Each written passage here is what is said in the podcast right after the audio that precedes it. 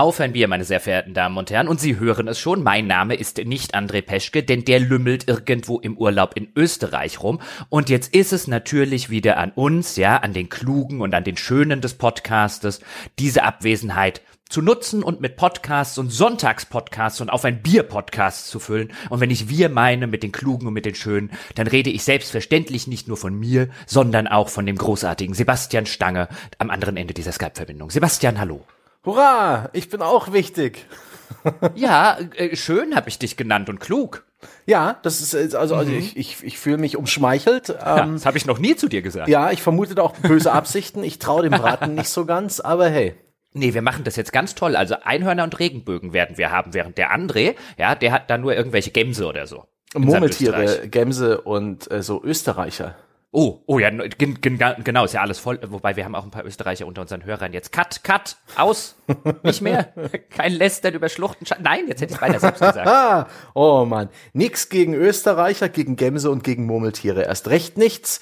Ähm, aber wir werden uns gleich mit Spieleentwicklern anlegen. Das fällt immer so leicht. Das ist eine eine gute Beschäftigung. Ja, ist eine niedrig hängende Frucht, mhm. wenn man einfach, äh, genau, wenn man einfach über das lästern kann, was andere Leute im Schweiße ihres Angesichtes gemacht haben. So ja. ist es, das Leben des Kritikers. Aber bevor wir das tun, meine Damen und Herren, ja, müssen wir nochmal auf den André Peschke zu sprechen kommen, denn bevor er entschwand gen Zillertal, äh, er blödete er sich, uns tatsächlich komische Dinge zu schicken zum Trinken, und es ist kein Bier. Ja. Denn wir haben im letzten zehn Dollar Goodie haben wir drüber geredet, über diese in den U S A gerade stattfindende Welle der sogenannten Hard Seltzer Getränke, die dort mittlerweile zu einem Milliardenmarkt geworden sind. Und dabei handelt es sich um Mineralwasser mit Alkohol versetzt, also etwa den Alkoholgrad von von Bier, also um die fünf Prozent rum, und noch mit irgendwelchen künstlichen Geschmacksstoffen dazu. Dann ist das, was weiß ich, Kirsch oder Grapefruit oder was auch immer. Und dort wird das mittlerweile vermarktet als die gesunde und kalorienarme Alternative zum Bier.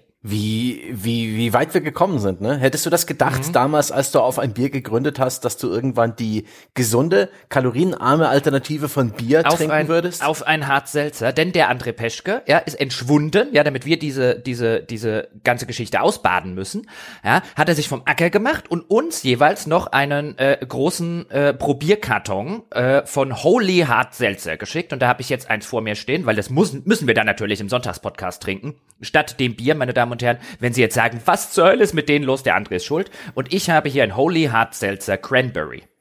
Interessant, ich habe vor, ich habe eine andere Marke geschenkt bekommen, die nennt sich Buzz und ist auch so ein Hard Seltzer. Ich habe hier Grapefruit und und Mango. Ich werde Mango mal probieren. Mango? Ja, und das war halt interessant, in dieser in diesem zehn Dollar Goodie haben wir es eigentlich bloß so im, im, im Vorbeigehen, du hattest es erwähnt, und ich habe riesige Faszination ausgedrückt, ähm, ob dieses Konzepts, das so ein bisschen wie dieses Vitamin Water, was in den U S A ja auch total beliebt ist, einfach ein ein Erfrischungsgetränk, das einfach von der Vermarktung, vom Etikett und vom vom Feeling ähm, einfach sich so so so gesund positioniert und deswegen auch sehr beliebt ist. Und das ist irgendwie die Alkoholvariante davon. Das finde ich ethisch schon mal prinzipiell total daneben. Aber ich finde es total cool, dass André kurz bevor er in den Urlaub gefahren ist, uns praktisch die, das große Fragezeichen durch ein baldiges Ausrufezeichen ersetzt. Hervorragend, weil das, das ist, Geld hätte ja. ich nicht in die Hand genommen. Ja, natürlich. Ich finde es ja auch sehr nett von ihm. Ich wollte es jetzt nur nicht hier on air sagen, am Ende hört er das.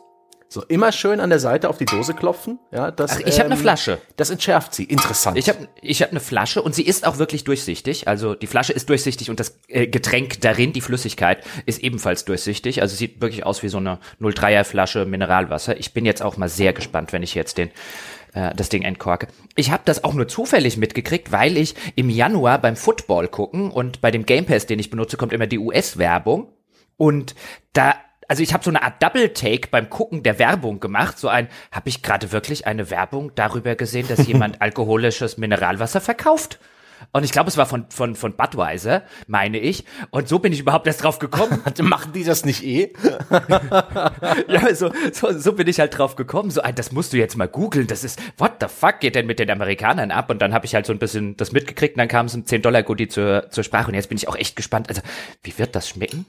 Ich nehme an, das schmeckt wie Wasser mit Cranberry-Aroma. Oder was hast du jetzt? Mango? Mango. Okay. Es riecht sehr künstlich. Krass. Es schmeckt überhaupt nicht nach Alkohol. vier Komma eins Prozent hat das Zeug. Es schmeckt wie so ein, wie so ein Wollweg mit Fruchtgeschmack. Es ja, gibt ja diese, ja. diese Mineralwässer, wo so ein bisschen Frucht mit dran ist und es schmeckt genauso. Ja, also meins auch. Das schmeckt eins zu eins wie ein, wie ein Fruchtmineralwasser. Oh, das ist, was jetzt ähm, bedeutet, dass es eigentlich ganz lecker schmeckt, ähm, weil ich Cranberry und so weiter mag. Also könnte mir schon vorstellen, das als Erfrischungsgetränk zu trinken, wenn es halt nicht fünf Prozent Alkohol hätte. Das fällt doch sofort unter diese, unter diese Alkopops-Regel. Das wird doch von jungen Leuten sonst weggetrunken wie nur was. Ich glaube, das wendet sich eher so an die Ü dreißig-Fraktion, die ein bisschen gesundheitsbewusst ist, auch so ein bisschen die, die, die Hipster. Ich meine, hier auf der Seite von der Dose steht ja auch schon dran, hier wie ein milder Sommerabend auf dem Rennrad mit Jutebeutel äh, und Secondhand-Sonnenbrille. Also die das ist angenehm zynisch, glaube ich. Aber das, das schmeckt gesund. Das ist furchtbar, man schmeckt den Alkohol überhaupt nicht und es ist erfrischend. Und es schmeckt auch nicht nach Kalorien, weil es nicht so süß ist. Das schmeckt wie etwas, das ich während oder nach dem Sport gerne trinke. Ja, aber es, schmeckt, es schmeckt tatsächlich gut, aber es ist halt, es ist halt, also es ist schon deswegen keine Alternative zum Bier, weil es nicht nach Bier ja. äh, äh, schmeckt. Aber also in den U S A wird es ja wirklich mit dem deutlich niedrigeren ähm, Kalorienzahl beworben. Dann natürlich auch mit sowas wie, es ist vegan, es ist glutenfrei. Ja. Und so, klar, natürlich glutenfrei, wenn kein Getreide drin ist.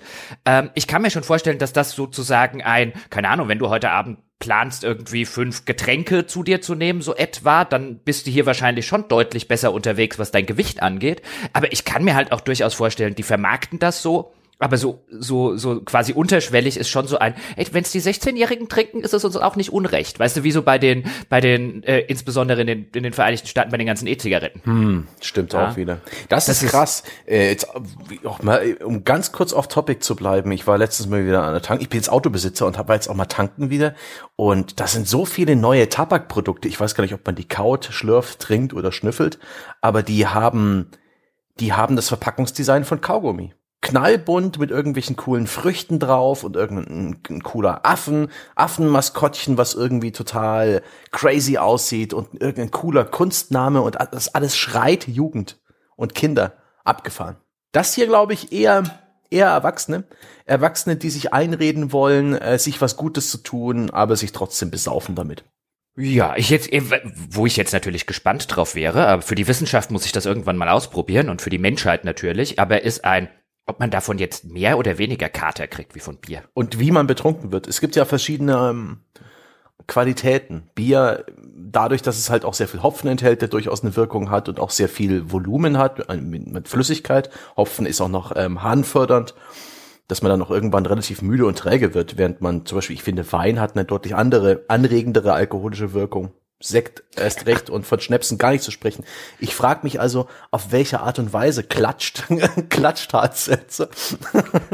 ich, ich, äh, irgendwann für die Wissenschaft, ja, werde ich das mal ausprobieren müssen, aber hoffentlich nicht heute. Wobei ich habe noch eine zweite Flasche drinstehen, weil ich habe noch Lemon Ginger. Das klang auch interessant. Oh, okay. Mhm. Also ich, ethisch finde ich das überhaupt nicht korrekt. Das ist wieder so, das nee. der versteckt sich so der Alkohol hier drin und das ist offensichtlich so nee, ein ich finde, sehr, ah, Ja, ich finde, ich finde das wirklich, also bei sowas finde ich das tatsächlich problematisch, was, was Jugendliche angeht. Ich meine, man weiß es ja noch damals von den Alkopops. Ähm, deswegen wurden die ja so, so dick mit Steuern, ja. glaube ich, belegt, so mit so einer Art, in Anführungszeichen, Strafsteuer, damit sie halt zu teuer für Jugendliche werden. Und äh, natürlich dann ab achtzehn. Aber das hier ist auch, das könnte ich mir bei meiner Nichte, die ist, die ist achtzehn, ähm, da könnte ich mir echt gut vorstellen, dass das in dem in dem Freundeskreis, wenn die abends weggehen oder so, dass das, weil sie, die die trinken halt gerade so einen Krempel. Mhm. Sie hat mir neulich ganz stolz erzählt, dass sie den besten Sex on the Beach da in ihrer Clique machen kann. Und dann wollte ich natürlich wissen, ja, was denn den besten Sex on the Beach, also den Cocktail, auszeichnet. Mhm, und es zeigt, ist natürlich, der beste wird ausgezeichnet dadurch, dass der meiste Alkohol drin ist, ohne dass es nach Alkohol schmeckt. Ja, ja, ja. ja. Und bei, in, weißt du, in in in der Zielgruppe finde ich, das äh, passt das passt das komplett rein. Ähm, und ich finde das auch durchaus problematisch. Ich wüsste jetzt auch nicht, was man da machen kann. Äh, ja. Im ersten Schritt, außer dann halt wieder über irgendwelche Steuern, weil ab achtzehn, weißt du, könnten die ja theoretisch auch Schnaps trinken. Aber so, weißt du, halt so eine Droge, die nicht, die nicht, die, die nicht, die, ähm, die nicht nach Droge wirkt oder so, ist halt echt problematisch. Ja. Ich weiß nicht, jetzt, wo ich ein bisschen drüber nachgedacht habe, bin ich jetzt vielleicht auch schon wieder zu, ähm, zu sehr ähm, Nanny, ja. Ist nicht jeder mündig, sich seines eigenen Geistes zu bedienen. Andererseits, ja, ich, genauso wie diese Smoothies, ja, die im Supermarkt stehen und wirken, als wären sie gesund, aber genauso viel Zucker und Kalorien haben wie halt der gute alte Valensina-Fruchtsaft, der auch nicht unbedingt gesund ist. Ach Gott. Ich, ja, ich denke, wir sollten Schnitte, die leichte Mahlzeit. Ja, für kalorienbewusste Menschen. Aber kommen wir, ja. kommen wir zu was anderem. Wir haben jetzt genug on Topic, äh, off Topic, haben wir rumgelabert. Kommen wir jetzt zu den Tropes. Ja, ja, weil der heutige Podcast geht um Tropes, also Tropes in Spielen. Und das deine Idee war, Sebastian, darfst du den Menschen erstmal erklären, was ein Trope ist? Ein Trope ist ein englischer Begriff, ähm, der am besten wahrscheinlich mit Klischee zu übersetzen ist. Ähm, vielleicht auch so Stilmittel. Mhm.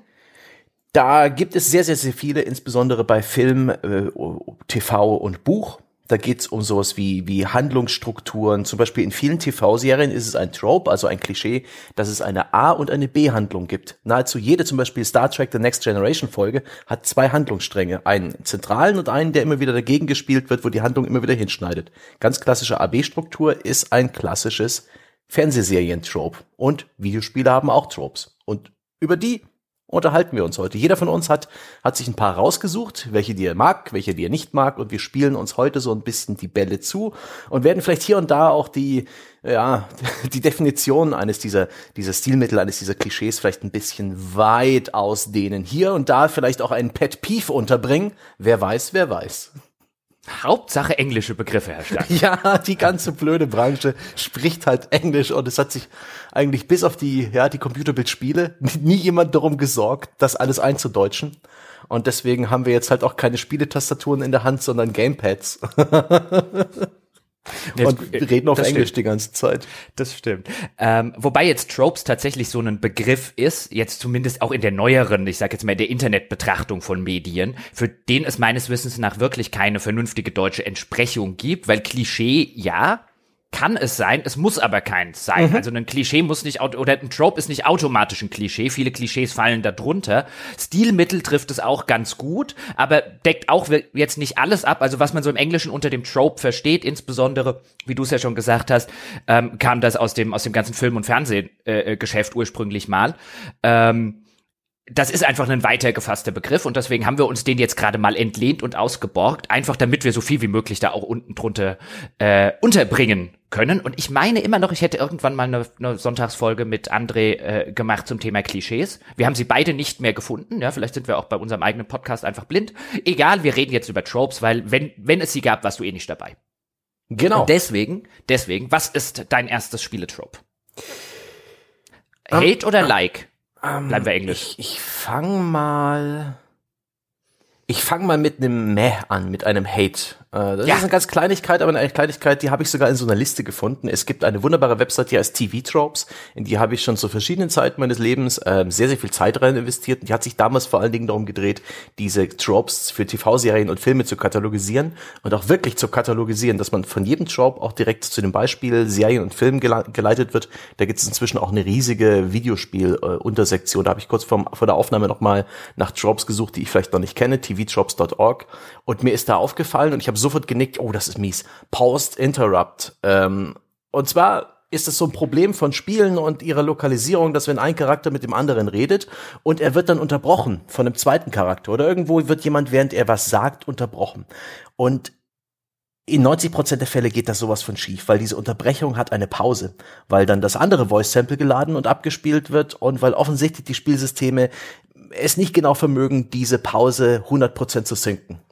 Und das klingt einfach furchtbar. Und so, so viele Dialogautoren machen das trotzdem, das Stilmittel, dass halt ein Charakter einen anderen unterbricht, ohne dass es die Spielsysteme hergeben, dass diese Unterbrechung in irgendeiner Form natürlich oder glaubwürdig wirkt. Und das reißt mich immer wieder sowas von raus und lässt mich über die Inkompetenz der Dialogregie nachdenken und nicht mehr über das, was im Spiel gesagt wird. Paused Interrupt.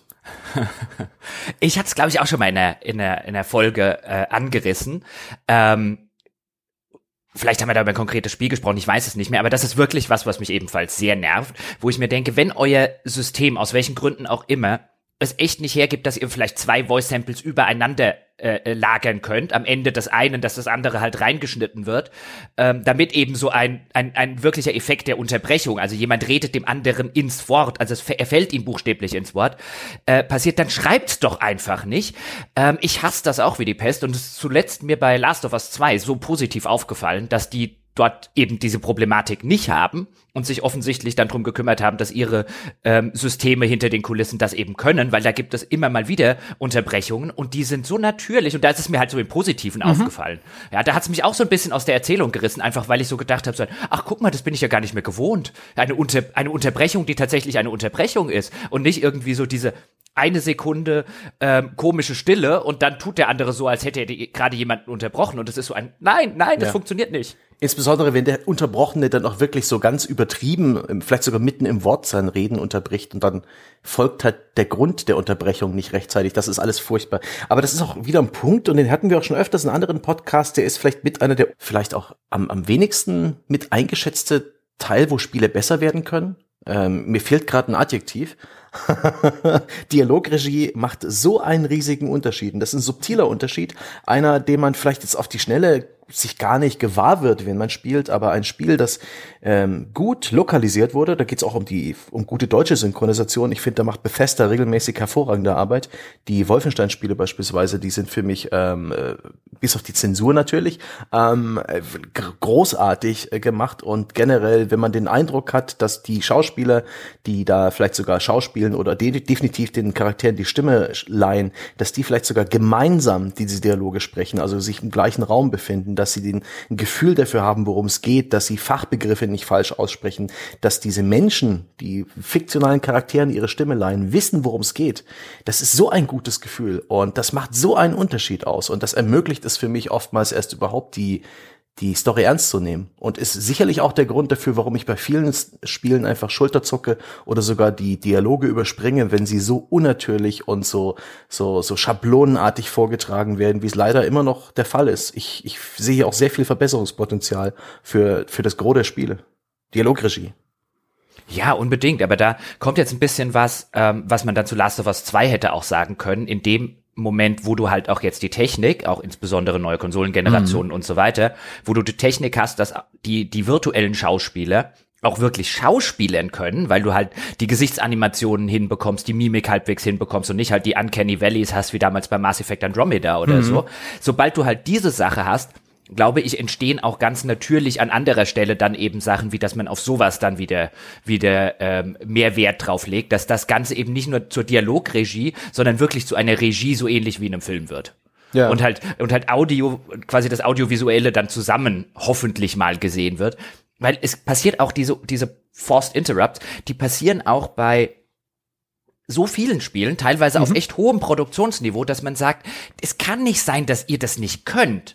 Da hat einfach nur keiner gerade Wert drauf gelegt. Mhm. Das war wahrscheinlich so eine Kleinigkeit für irgendjemanden auf der Abarbeitungsliste, dass man gesagt hat, nee, aber ich finde das halt, wie du schon völlig zu, zu Recht sagst, ich finde das keine Kleinigkeit. Das reißt mich sofort aus irgendeinem Dialog, in den ansonsten aber häufig dann auch noch richtig viel Geld geflossen ist, was jetzt zum Beispiel die Animationen angeht und was ähm, das Rendering der Figuren und so weiter und so fort. Da steckt man so viel Geld rein, um dann sozusagen an der Stelle zu sparen, dass es, dass es immer wieder absurd. Ja. Zumal es eben auch ein Punkt ist, wo die Lokalisierung in andere Sprachen riesige Probleme hat.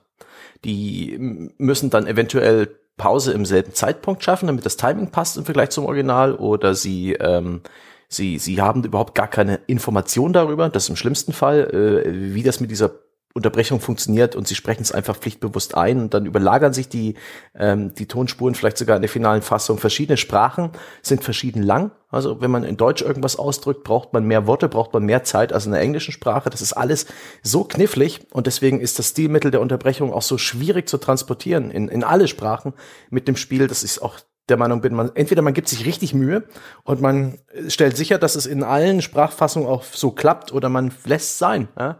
Da wäre die Best Practice, den Autoren immer auf die Finger zu hauen, wenn sie sowas einbauen. Obwohl es ein gut, obwohl es ein gutes Stilmittel ist, das auch ja äh, Filme und Serien ganz hervorragend benutzen. Ja, und auch weil auch weil es ein Stilmittel ist, das du halt jetzt einfach benutzen kannst in Spielen, weil du eigentlich die Technik für sowas ja. hast, also im Vergleich zu von vor zehn Jahren oder vor fünfzehn Jahren. Hast du jetzt ja die technischen Möglichkeiten. Wie so viele andere Stilmittel auch, die du plötzlich benutzen kannst. Mir bei Final Fantasy sieben, dem Remake, äh, aufgefallen, wo Sephiroth, also der Antagonist, an einer Stelle den Namen des Protagonisten lautlos sagt, also Cloud. Mhm. Und wo ich mir gedacht habe, das konnten Spiele bis quasi vor kurzem nicht. Weil du es ihm nicht hättest von den Lippen ablesen können. Das wäre halt nicht gut genug gewesen, beziehungsweise es hätte total albern ausgesehen. Und das sind so absolute Kleinigkeiten, die Spiele jetzt mittlerweile technisch können, die aber äh, als als Effekt in einem im Rahmen eines Storytellings halt so viel ähm, mehr dazugeben können. Also ich glaube, da stehen wir in der Hinsicht echt ziemlich am Anfang von Dingen, die einem dann plötzlich auffallen, ach warte mal, das können ja Spiele jetzt plötzlich. Ich muss ja hier vielfach gar nicht mehr so viel Exposition dem Spieler ähm, vor den Latz knallen. Ich kann ihn ja viel, viel mehr Dinge auch einfach zeigen. Ja. Ach Gott, wir sind jetzt auch ohnehin auf ein schönes Nebengleis abgebogen, nämlich, dass ich finde, Sprache, die menschliche Sprache, einen unglaublichen Gewinn für Spiele darstellt und in so vielen Facetten. Man denke an Portal, eigentlich ein, ein Ego-Puzzle-Spiel, das einfach nur auf ein anderes Niveau gehoben wird durch einen äh, Erzähler, der dann auch im Story seine, in, in der Story am Ende seine, seine aktive Rolle bekommt, aber der vor allen Dingen einfach wirklich eher so als körperloser Erzähler dient. Da gibt's keine Lippensynchronität, aber dennoch ist das eine fantastische Erweiterung des Spiels. Das äh, fügt dem Dimensionalität hinzu, ähm, Humor, Charakter, Spannung und auch sowas wie als in Uncharted zwei, als es damals anfing. Ich habe das Uncharted eins nicht so lange gespielt und ich glaube, damals war das Stilmittel auch noch nicht so präsent, dass die Spielfigur plötzlich während des Gameplays anfängt zu sprechen und äh, die, das, die, das Geschehene zu kommentieren mit dem äh, N P C, mit dem man unterwegs ist, ähm, laut auszurufen, was die Spielfigur gerade denkt. Das war auch relativ neu damals und das hat für mich das Spiel deutlich besser und interessanter und irgendwie glaubwürdiger gemacht, weil der Mensch tut das. Der Mensch kommentiert etwas, das passiert. Wir können die Fresse nicht halten. Siehe Podcast. Und das finde ich sehr schön, dass auch hier immer wieder ähm, ja noch ein bisschen Luft nach oben ist. Für mich war auch Days Gone, äh, das Open-World-Zombie-Spiel von, äh, was war das? Sony Band Studios für die P S vier, das jetzt spielerisch vielleicht nicht der der Superknaller ist, aber von der Synchronisation der Hammer, weil der Charakter ein bisschen verrückt im Kopf war, weil er mm, vor sich hergemurmelt hat und zum Teil auch ein bisschen gestottert und gestammelt hat, ja. Ein Charakter, der seine Sätze nicht perfekt aufspricht, der auch mal äh, haspelt und und neu ansetzt und und und mit sich selbst redet, wenn er irgendwelche Leute fertig macht und ihnen denkt, ah, ah, habt ihr da Spaß dran? Habt ihr da Spaß dran, Leute zu überfallen? Und und und auf die Art und Weise mit dieser Stimme im Kopf sozusagen unterwegs ist. Mua. Ich hätte nie damit gerechnet, dass es funktioniert als Stilmittel, aber wie gut das war. Und ich bin auch der Meinung, das ist noch längst nicht ausgeschöpft, das Potenzial ähm, des Sprechers, des Erzählers, der menschlichen Stimmen in Spielen. Weil ich bin der Meinung, wir reagieren sehr dankbar mit unseren Gehirnen auf die menschliche Stimme und da kann man noch sehr viel machen. Freue ich mich drauf. Mit diesem interessanten Exkurs komme ich einfach mal langsam zu meinem ersten äh, Trope, damit wir oh, nicht ja. völlig entgleisen mit der ja. heutigen Episode. Ja, ja, ja, ja, ja. Wobei hier der André ist weg, wir können entgleisen, wie wir wollen. Weißt du, wir können jetzt die Hosen von uns werfen, wenn wir Hosen anhätten und ähm, äh, äh, draußen Party machen gehen. Klar. Ja, ähm, weil wir sind, also zu zweit kann man das ja wohl auch trotz Corona, wir sind ja nicht genug, aber machen wir einfach mal weiter. Ähm, was nehme ich denn? Okay, ich nehme ein, ein, ein Trope, was ich gerne mag. Trope, was ich gerne mag, explodierende rote Fässer. Oh ja. Ich liebe explodierende rote Fässer. Also, das ist halt ein Trope, das es wirklich nur in Videospielen gibt. Also, vielleicht hat es mittlerweile mal der ein oder andere Film oder eine Serie oder so referenziert. Aber dass er wirklich originär aus dem Spielebereich kommt, mhm. ähm, und halt sozusagen signalisiert, das rote Fass ist ein, hier gibt's was zu explodieren, wenn du hier drauf schießt, gibt's große Explosionen und alle Gegner im Umkreis nehmen Schaden. Und jetzt könnte man wahrscheinlich durchaus mit einiger Berechtigung argumentieren, das hat doch mittlerweile echt ausgedient, das ist doch sturzlangweilig, wenn ich um eine Ecke in einem Level biege und da stehen erstmal wieder drei Fässer und dann weiß ich schon, ah, hier sind die Gegner und ah, dann schieße ich aufs Fass. Langweilig, aber offen gestanden, ich find's nicht langweilig. Ich spiele gerade Wasteland drei und dort stehen auch sehr häufig rote Fässer rum, die dann explodieren und noch andere Fässer, die dann, was weiß ich, äh, Eisschaden machen und Gegner einfrieren und so weiter und so fort. Und ich find's immer wieder glorreich, mit meinem Scharfschützen auf dieses eine rote Fass zu schießen, um das drei starke Gegner drumrum stehen und es macht riesengroßes Bumm und dann sind sie weg. Das ja. ist toll. Ich mag rote Fässer. Vor allen Dingen, wenn sich Gegner hinten dran verstecken, das ist noch besser. Eben, das, was man vielleicht als, als schlechte K I bezeichnen könnte, ist in Wirklichkeit eine, eine gute K I, weil sie die Gegner dahin transportiert, wo es am meisten Spaß macht, äh, sie zu töten, weil das rote Fass oder das Auto oder das, das grüne Fass oder wie auch immer die Dinger aussehen, manchmal sind es sogar Kisten. Aber ich finde das schön, dass sich dieses Color Coding durchgesetzt hat. Eigentlich sind sie immer rot. Sie explodieren beim Beim allerersten Beschuss zuverlässig. In Wirklichkeit ähm, würde das nicht passieren. Ein Benzinfass beispielsweise würde auslaufen, wenn man eine Kugel durchschießt. Äh, Dinge explodieren lange nicht so schnell wie in Videospielen. In der Realität, wenn man drauf schießt, da ist selbst Hollywood. Doch, bestimmt. Wenn ich jetzt aus dem Fenster rausschieße auf den Mercedes vom Nachbarn, ja, der auf den Tankdeckel. Steht, ja, auf den Tankdeckel, dann macht's aber bumm. Und dann ist der Mercedes weg. Alter Kapitalist. Ja, diese wunderbaren Explosionsketten von Autos, wenn man mal in so einem Open-World-Spiel ein bisschen Mist gebaut hat und eins explodiert und zündet das andere an und da gibt's diese wunderbare Kettenreaktion, auch unrealistisch, aber genauso wichtig. Und ich bin auch der Meinung, dass die, das rote Fass ist eines der Klischees, eines der Tropes, die, das ist zeitlos, zeitlos gut, weil es für dich auch so eine, ist wie eine Belohnung. Wenn, wenn du um die Ecke gehst und da stehen fünf rote Fässer, vielleicht sogar schön an exponierten Lagen, wo noch nebenher noch viele andere Dinge kaputt gehen. Irgendwelche Bretter zerfetzt ist da, vielleicht fällt ein Wasserturm um, sowas. Es ist einfach das Versprechen auf Spektakel. Du siehst diese Fässer und du hast praktisch, das ist wie ne, drei Rubbellose geschenkt bekommen. Du weißt bereits, hey, drei Chancen auf richtig, auf, auf eine richtig geile Geschichte. Und ähm, das, das kannst du einlösen. Du musst es nicht. Aber ich kenne niemanden, der die Fässer, selbst wenn die Gegner schon alle tot sind, schieße ich die Fässer nochmal alle weg. Muss ja, muss ja, ja sein. Ja, es ist, also wie sieht denn das auch aus? Also was sollen denn die Leute denken, wenn da am Ende noch die Fässer stehen?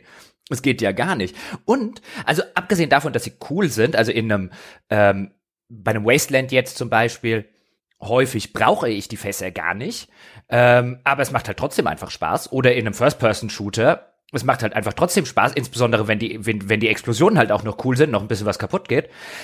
Sie sind aber für mich auch so ein bisschen so eine Art, so eine Art Sicherheitsnetz in Spielen, in denen ich von Hause aus nicht sonderlich kompetent bin, weil ich zum Beispiel einen Third-Person-Shooter mit dem Gamepad spielen muss. Und ich bin jetzt ja ein notorischer Third-Person- oder gar First-Person-Shooter mit Gamepad äh, äh, nicht spielen können.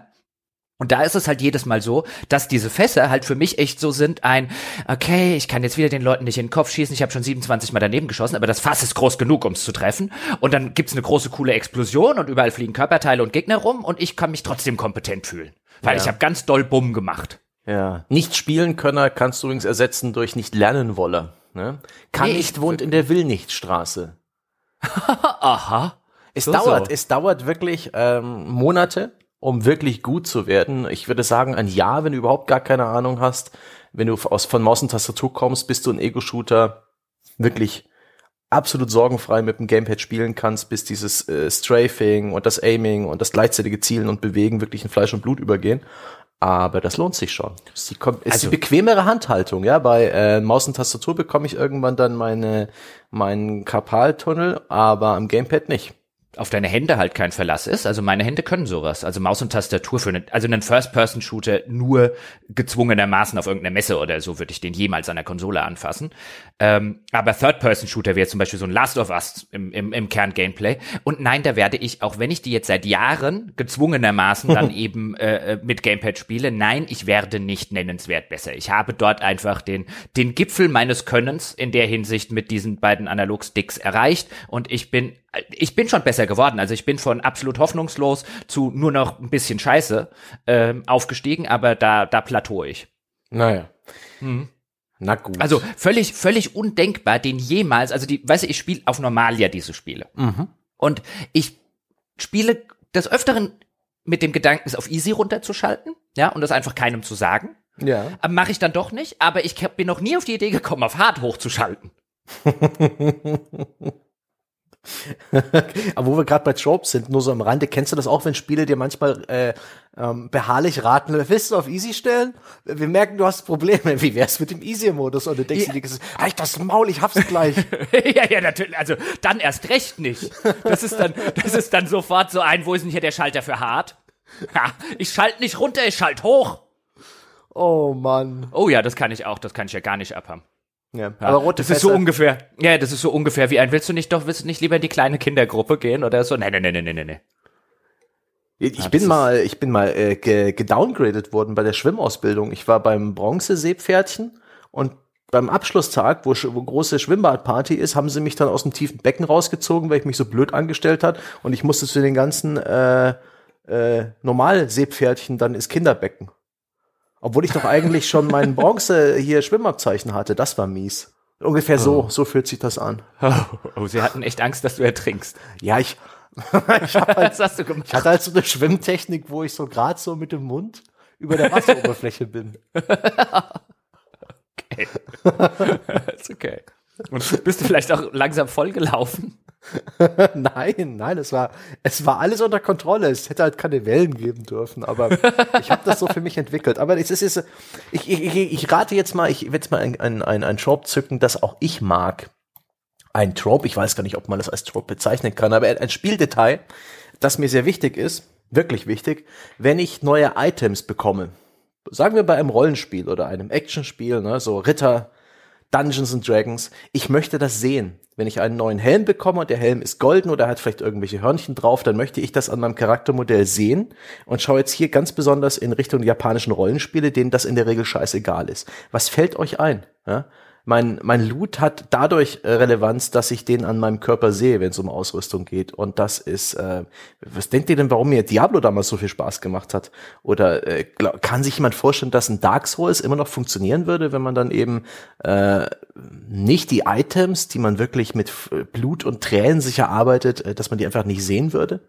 Und das ist auch noch eine, ein Trend, der jetzt bei diesen Games-as-a-Service-Spielen Einzug gehalten hat.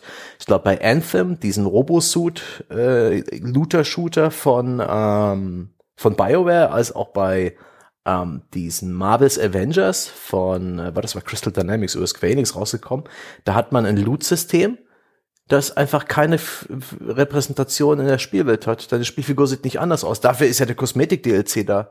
Wie bescheuert das ist, wie wie wenig ich das mag. Und jetzt bin ich eigentlich schon wieder am Schimpfen und deswegen biege ich wieder ab in die Richtung, dass ich es sehr, sehr mag, ein Item aufzusammeln und ich sehe es sofort an meinem Charakter.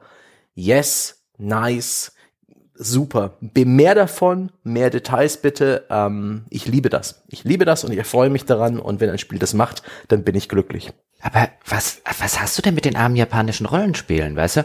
Die Figuren, ja, die hat der Hideo Sakaguchi mit dem Penis gemalt, ja, die werden doch jetzt nicht, auch da, weißt du, den setzt man doch nichts auf den Kopf oder so, weißt du, die hat der Meister persönlich designt.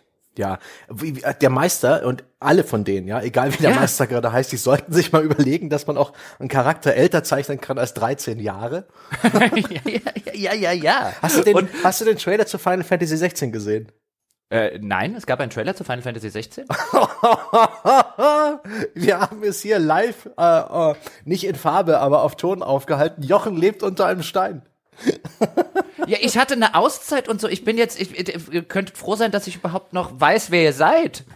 Der kam bei im Rahmen dieser, dieser PlayStation-Geschichte da, wo die PlayStation ah. den Preis angekündigt hat, dass, äh, dass also quasi Final gestern Fantasy sechzehn kommen würde, genau. Also, und wenn wir aufnehmen, also quasi gestern Abend, also das, was ich mir jetzt für nach diesem Podcast vorgenommen habe. Ganz aber gut, genau. Dass du mich schon mal schön an den Pranger gestellt hast. Ja, sehr gut. Entblößen macht immer Spaß und da gibt's auch eine. Da gibt's auch uh, äh, ja, der alte Nudisten-Leitsatz. Ja, äh, da gibt's auch äh, Sprecher, die irgendwas Getragenes, wie das für einen Final Fantasy Trailer wichtig ist, irgendwelche dramatischen getragenen Sätze sprechen und äh, an einer Stelle, was? Was?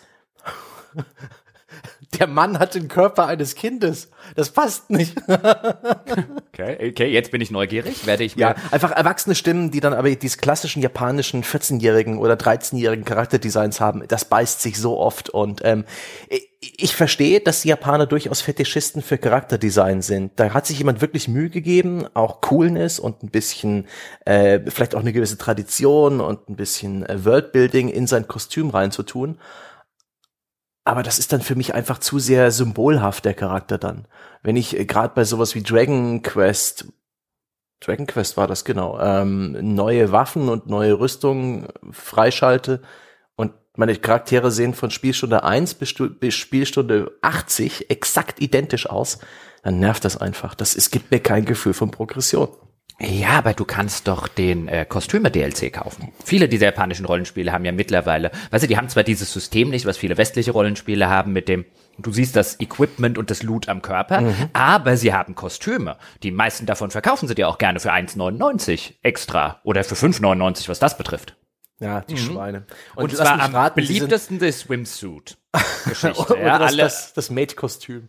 Ja, da, natürlich, es gibt immer ein Maid-Kostüm und es gibt immer Äh, eine Bademoden-Edition. Äh, das ist so bitte.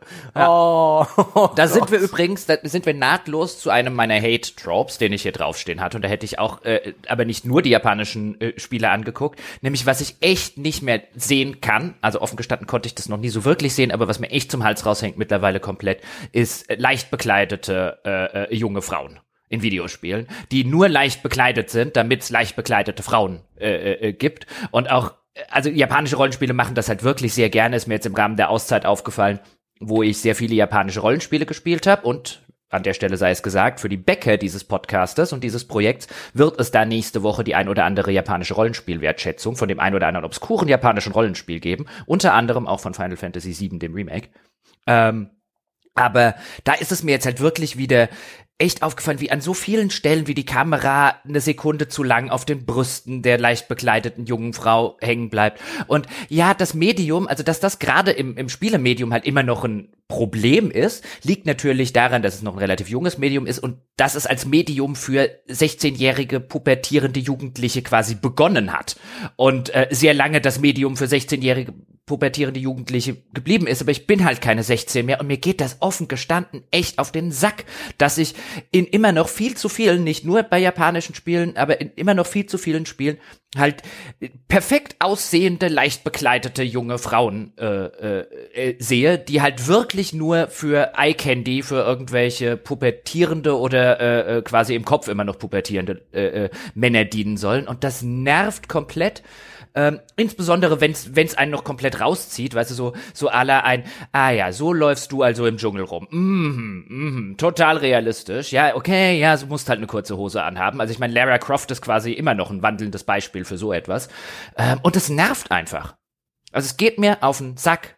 Und ich finde vor allen Dingen, es sollte auch, sollte auch viel häufiger einfach jetzt in, in der Zwischenzeit, nicht nur wegen den ganzen gesellschaftlichen Sachen, die draußen sonst noch passieren, es sollte aber auch endlich mal angeprangert werden. Also es ist echt mittlerweile sowas, wo ich jetzt finde, das sollte man auch dem, dem neuen Final Fantasy oder so sagen, so, nee, das ist immer noch nicht cool. Es war eigentlich noch nie cool, dass da drei, wie dreizehn aussehende junge äh, Damen rumlaufen, die so gut wie nichts anhaben, aber wenn ich denen jetzt auch noch irgendwie äh, ein, ein Hausmädchenkostüm kaufen kann und ein, was weiß ich nicht kaufen kann, dann wird's halt echt creepy, das ist nicht mehr cool.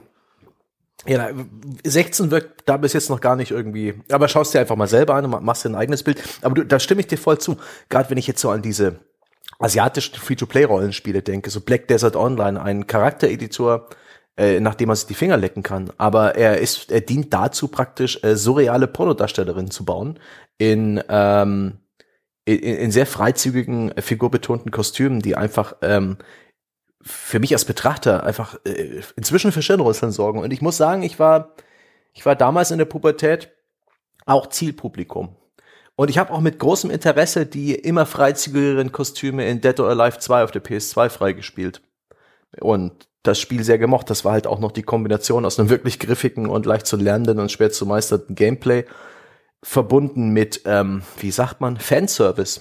Auch ein schöner Begriff aus der ganzen Welt der äh, Animes, glaube ich, vor allen Dingen, aber auch japanischen Rollenspiele, wo der, der, der, der, der der Kamerawinkel unter das Höschen, ja, also unter, der, unter den Schulmädchenrock ja auch irgendwie so ein gewisser Genre, auch ein Trope ist, ganz genau, Fanservice ist ein eigentlicher Trope und das ist dann auch etwas, was auch ich damals so auch beim Anime schauen irgendwie ganz interessant fand, aber genau wie du bin ich inzwischen nicht mehr sechzehn, vielleicht manchmal noch im Kopf, aber dann doch immer öfter über siebzig geistig und ja, es ist erstaunlich, dass es dann wirklich ein, ein, ein seltenes Ereignis ist und dann wirklich krass auffällt, wenn du mal normale Frauen in Spielen hast von der Figur.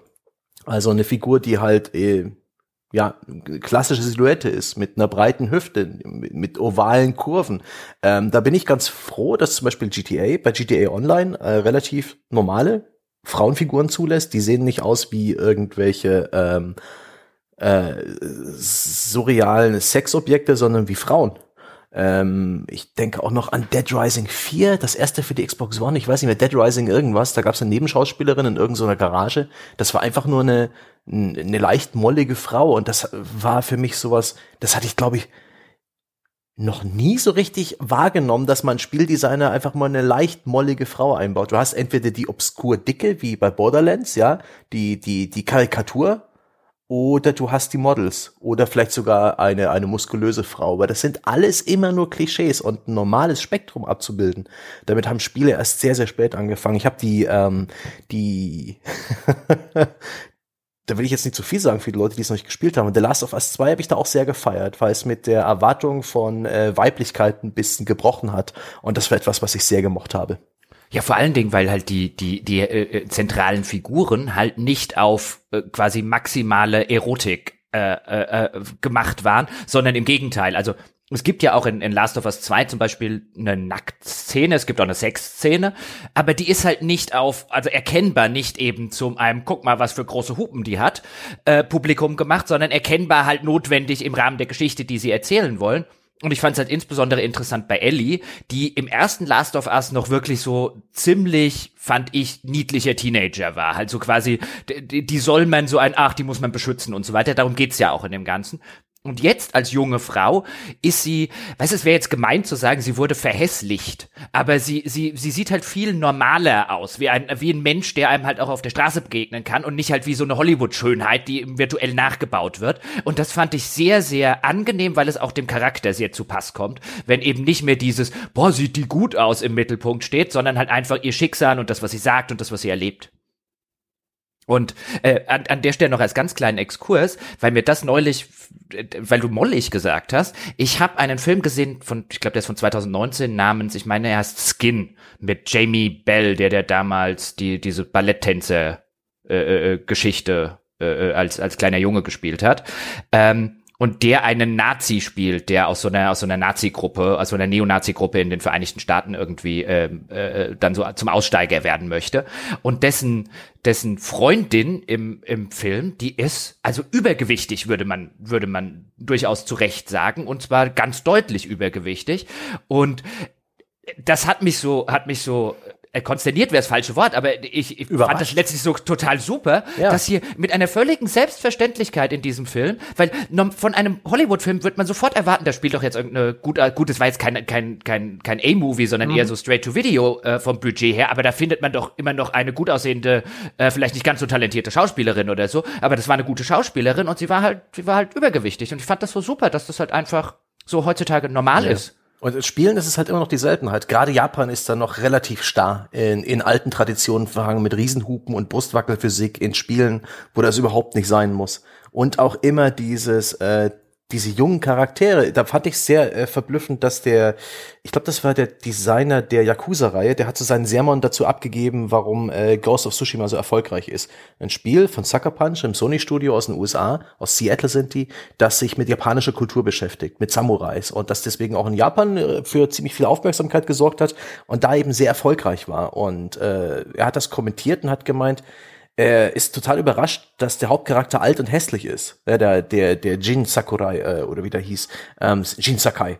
Ähm, normaler Typ, sieht für westliche Augen normal aus. Er, der japanische Game Designer meinte alt und hässlich und das hätten seine Chefs ihm nie erlaubt. Ja, der Hauptcharakter muss jung und sexy sein. Also die haben da noch eine ganz andere Charaktergestaltungskultur und sind offensichtlich noch auf viel äh, festgefahreneren, engeren Gleisen unterwegs als bei uns. In westlichen Spielen sieht man auch immer, zumindest auf männlicher Seite, ja immer wieder hässliche Hauptcharaktere. Trevor aus G T A fünf ist ein angenehm fertiger Typ und in G T A fünf spielt man von den drei Charakteren eigentlich kein Model. Und das finde ich auch super. Normale Menschen, das sollten sich Videospiele eigentlich mehr nee, vornehmen, mehr normale auf, Menschen. Das auf jeden Fall, aber normale Männer zum Beispiel, da würde ich jetzt auch sagen, da finden wir einige, da finden wir auch noch zu viele äh, geleckte, perfekte Helden. Ja. Aber da finden wir in der Zwischenzeit einige so Anti-Helden. Ja, die dürfen aber auch mal einen grauen Bart haben, die dürfen äh, auch mal übergewichtig sein. Genau, so Max Payne-mäßig und ja. so weiter. Das geht alles schon mal. Aber sag mir mal eine hässliche Heldin.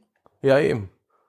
Ja, oder zumindest eine, weißt du, die halt nicht einem typischen Schönheitsideal äh, äh, westlich, ob jetzt westlich oder, oder fernöstlich entspricht.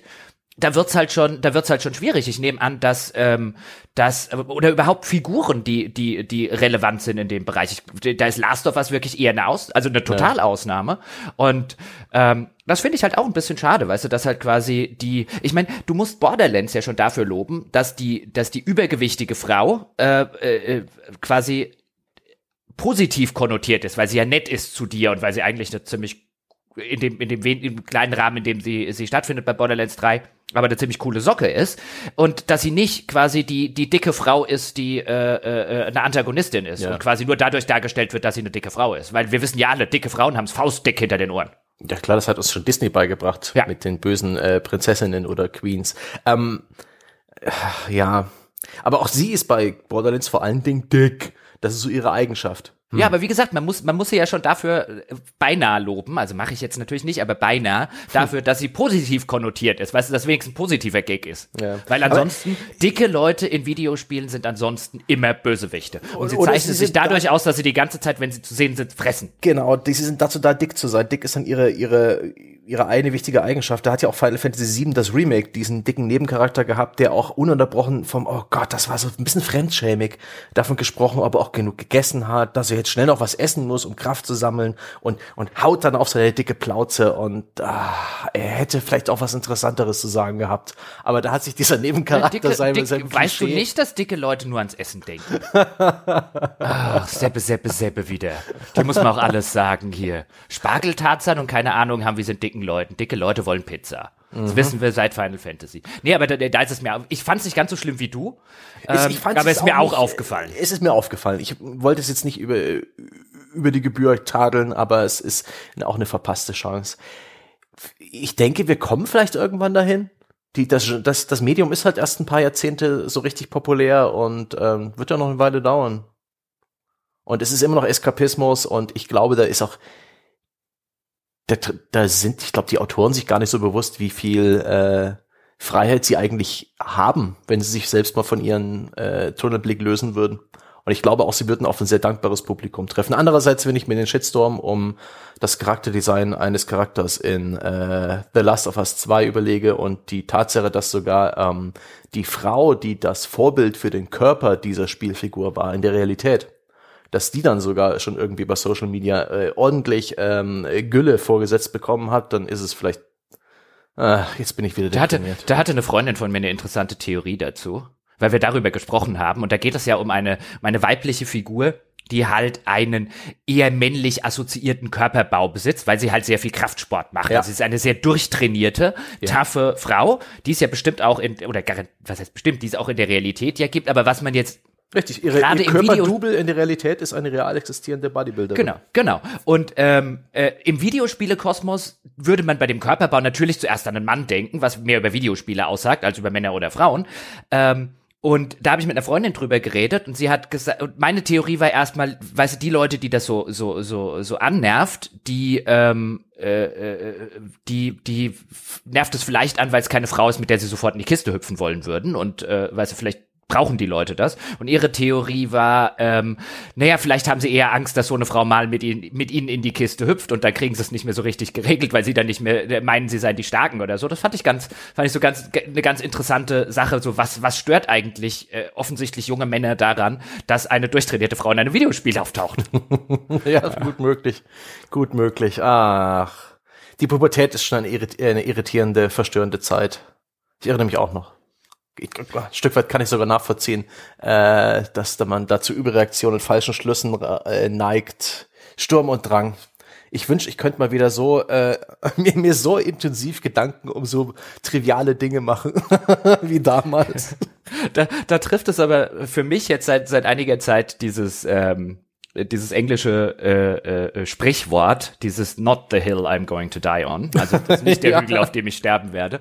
Das, das hilft mir in letzter Zeit bei solchen Sachen wirklich so ein bisschen, bisschen drüber zu stehen. So ein, eigentlich könnte ich mich ja aufregen darüber, dass sich jemand so darüber aufregt, aber dann denke ich mir, es ist eine durchtrainierte Frau in einem Videospiel. Das ist eine absolute Selbstverständlichkeit, über die sich gar keine langen Diskussionen lo- lohnt. Not the hill I'm going to die on. Ja, das finde ich gut, das finde ich gut. So, dann, äh, warte mal, du bist jetzt wieder dran. Genau. Bist? Nee, stimmt, du hast den nahtlosen Ich habe, ich habe, ich habe nahtlos. Hab ich genau. Das ist mal direkt gar nicht aufgeschrieben nebenher. Ähm, dann äh, entscheide ich mich für, jetzt muss ich wieder meckern, und zwar über die Entscheidung zwischen gut oder böse. Ja? Du hast die gute oder die böse Entscheidung. Hier nehme ich besonders mal Spiele wie äh, Fable oder Infamous, äh, Teil eins und zwei vor, wo man sich in vielen Gameplay-Details entscheiden kann, bin ich gut oder bin ich böse, oder Bioshock, ja, opferst du die kleinen Mädchen oder rettest du sie? Und du hast dann eben die Auswahl, ob du einen guten oder einen bösen Charakter spielst, mit sicherlich auch irgendwelchen Konsequenzen im Gameplay, aber ich hasse es, wenn ich diese Entscheidung wieder und wieder und wieder und wieder treffe. Es gibt dieses Pop-up, Dreieck für die böse Variante, Viereck für die gute oder irgendwie anders ge- rumgedreht. Warum, why the fuck, niemand spielt den Mittelweg? Man entscheidet sich einmal, ob man gut oder böse ist und wählt dann immer diese Option, weil alles andere ist sinnlos. Warum muss ich dann immer wieder Dutzende bis Hunderte Male im Spiel diese Entscheidung erneut treffen? Und wieso gibt's überhaupt diese bekloppten Spielsysteme, die auf so eine, auf so eine fluide Art und Weise zwischen ganz gut und sehr böse hin und her schwanken und, und dann auch die Flexibilität erlauben, sich da mitten im Spiel anders zu entscheiden, wo es dann vollkommen aussichtslos ist, jemals den, den Regler auf die andere Seite komplett zu bringen. Das ist einfach eine Mechanik, die ich von Herzen hasse und bin froh, dass es in den letzten Jahren nicht mehr so oft äh, aufgetreten ist. Ich habe die Hoffnung, wir haben diese, diese klassischen gut-böse Schemata hinter uns. Und selbst in, in Tyranny war das auch nicht perfekt, wo man da nur den Bösen spielt. Also ich stimme dir voll und ganz zu, dass es nervig ist mittlerweile, wenn es mal noch ein Spiel gibt, das sozusagen diese Dichotomie zwischen Gut und Böse einfach aufbaut. Ich fand die, muss ich aber auch ehrlich sagen, als Jugendlicher und junger Erwachsener fand ich das immer toll, wenn es diese Möglichkeiten gab. Also ich erinnere mich damals zum Beispiel, da muss ich so Ähm, so um die zwanzig rum gewesen sein, als ich einen äh, Knights of the Old Republic zum ersten Mal damals gespielt habe. Ähm, und das hat ja auch so dunkle Seite der Macht, helle Seite der Macht und es bringt überhaupt nichts, irgendwo dazwischen zu landen, sondern die besten Boni und die besten Sachen kriegst du nur, wenn du irgendwas quasi ausgemaxt hast, mhm. oder später dann auch einen Mass Effect, das ja schon zumindest versucht hat, das Ganze quasi ein bisschen vom Bösen wegzubringen und das halt Renegade äh, oder Abtrünniger genannt hat und dann war es halt eher so ein bisschen rücksichtslos, aber immer noch auf der guten Seite der Macht, ja, nur ein bisschen weiter unten sozusagen. Ähm, aber auch so ein, so ein, so ein Gut versus Böse mochte ich. Ich habe damals auch gerne die böse Seite am äh, bei einem zweiten Durchgang nochmal gespielt, so einfach, hahaha, mal gucken, wie böse ich sein kann, was ich alles machen kann und okay, wenn ich H K siebenundvierzig halt sagen kann, er darf die ganzen kleinen, dämlichen, dummen Sandleute alle wegblastern, dann ist das sowieso super, aber ich muss sagen, je älter ich geworden bin, desto mehr langweilen mich diese bösen Routen, einfach weil sie nicht böse sind, sondern dumm. Ja. Und ich will nicht, ich will keinen, ich will keinen psychopathischen Dummkopf spielen, ähm, weil weil zu häufig ist es halt, okay, was wäre jetzt in der Situation, weißt du, keine Ahnung, fiktiv, du begegnest irgendwie einer Gruppe Sklavenjäger mit Sklaven, ja, und dann kannst du entweder die Sklavenjäger erschießen und die Sklaven befreien oder kannst alle erschießen und es bringt halt einfach nichts, alle zu, also warum warum sollte das selbst jemand, der böse ist, tun? Er hat überhaupt keinen, außer natürlich, wie gesagt, er ist, ein, er, ist ein, er ist ein psychopathischer Serienkiller oder so, das spiegelt aber dann auch wieder das restliche Spiel nicht nicht wieder. Also gerade diese diese Gut versus Böse Dichotomie, die macht halt eine Seite, die einfach abzubilden ist, weil Gut ist einfach. Böse, insbesondere als spielbare Option, ist halt sehr schwer.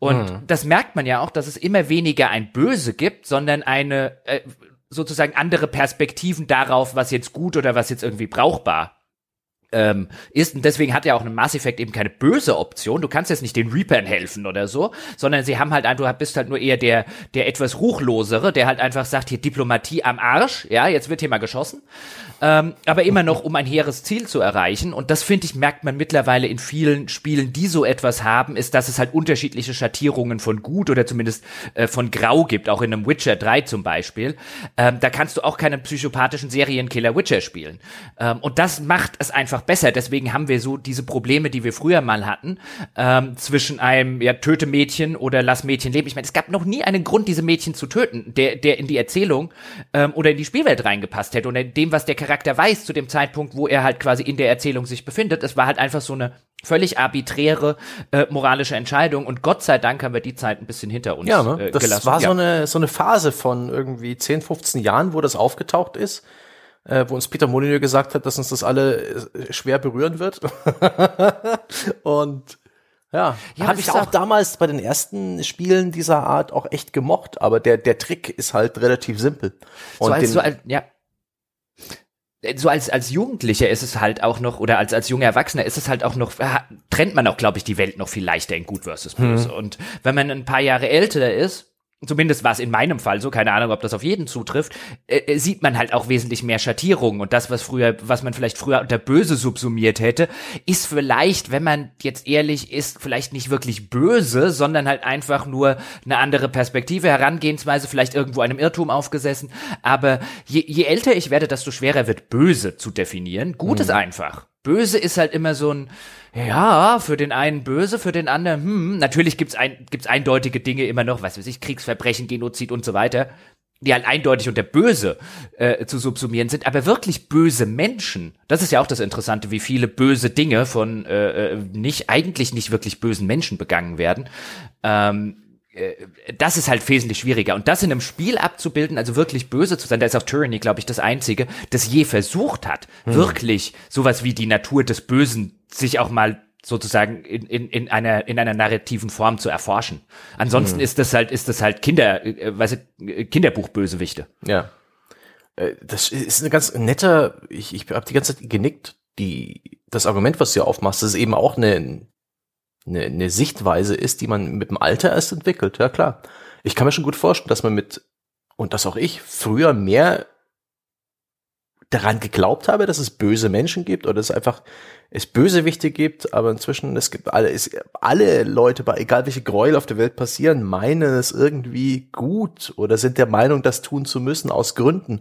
Das ist ja auch das ähm, ein Hauptthema bei äh, Krimis und überhaupt vielen, vielen Büchern, Filmen, Serien, gerade die sich mit Bösewichten und Verbrechern beschäftigen, siehe Breaking Bad, siehe Ozark, warum diese Leute tun, was sie tun, wie sie das sich selbst in ihrer Familie gegenüber rechtfertigen, und das ist super spannend, aber zeigt eben auch auf, dass es äh, nicht so einfach ist und dass es das Böse, das ist das biblische Böse, das dämonische Böse in unserer Welt ja eigentlich gar nicht gibt. Das Böse ist um das Um, um des bösen Willen. Und da machen ja auch aktuelle Spiele, siehe The Last of Us zwei, äh, ganz wunderbare Fortschritte, was das Medium angeht und Erzählweisen, um, um das auch mal zu thematisieren und ein bisschen zu äh, den Spieler spüren zu lassen.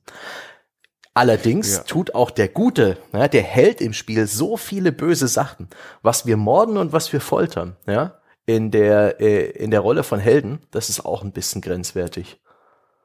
Ne? Man denke an die lustige Folterszene aus A Way Out oder in G T A fünf war das, gab's auch eine. Mai, mai, mai. Ich finde, das ist furchtbar. Und das ist auch etwas, je älter ich werde, desto dünnhäutiger werde ich bei diesem Thema.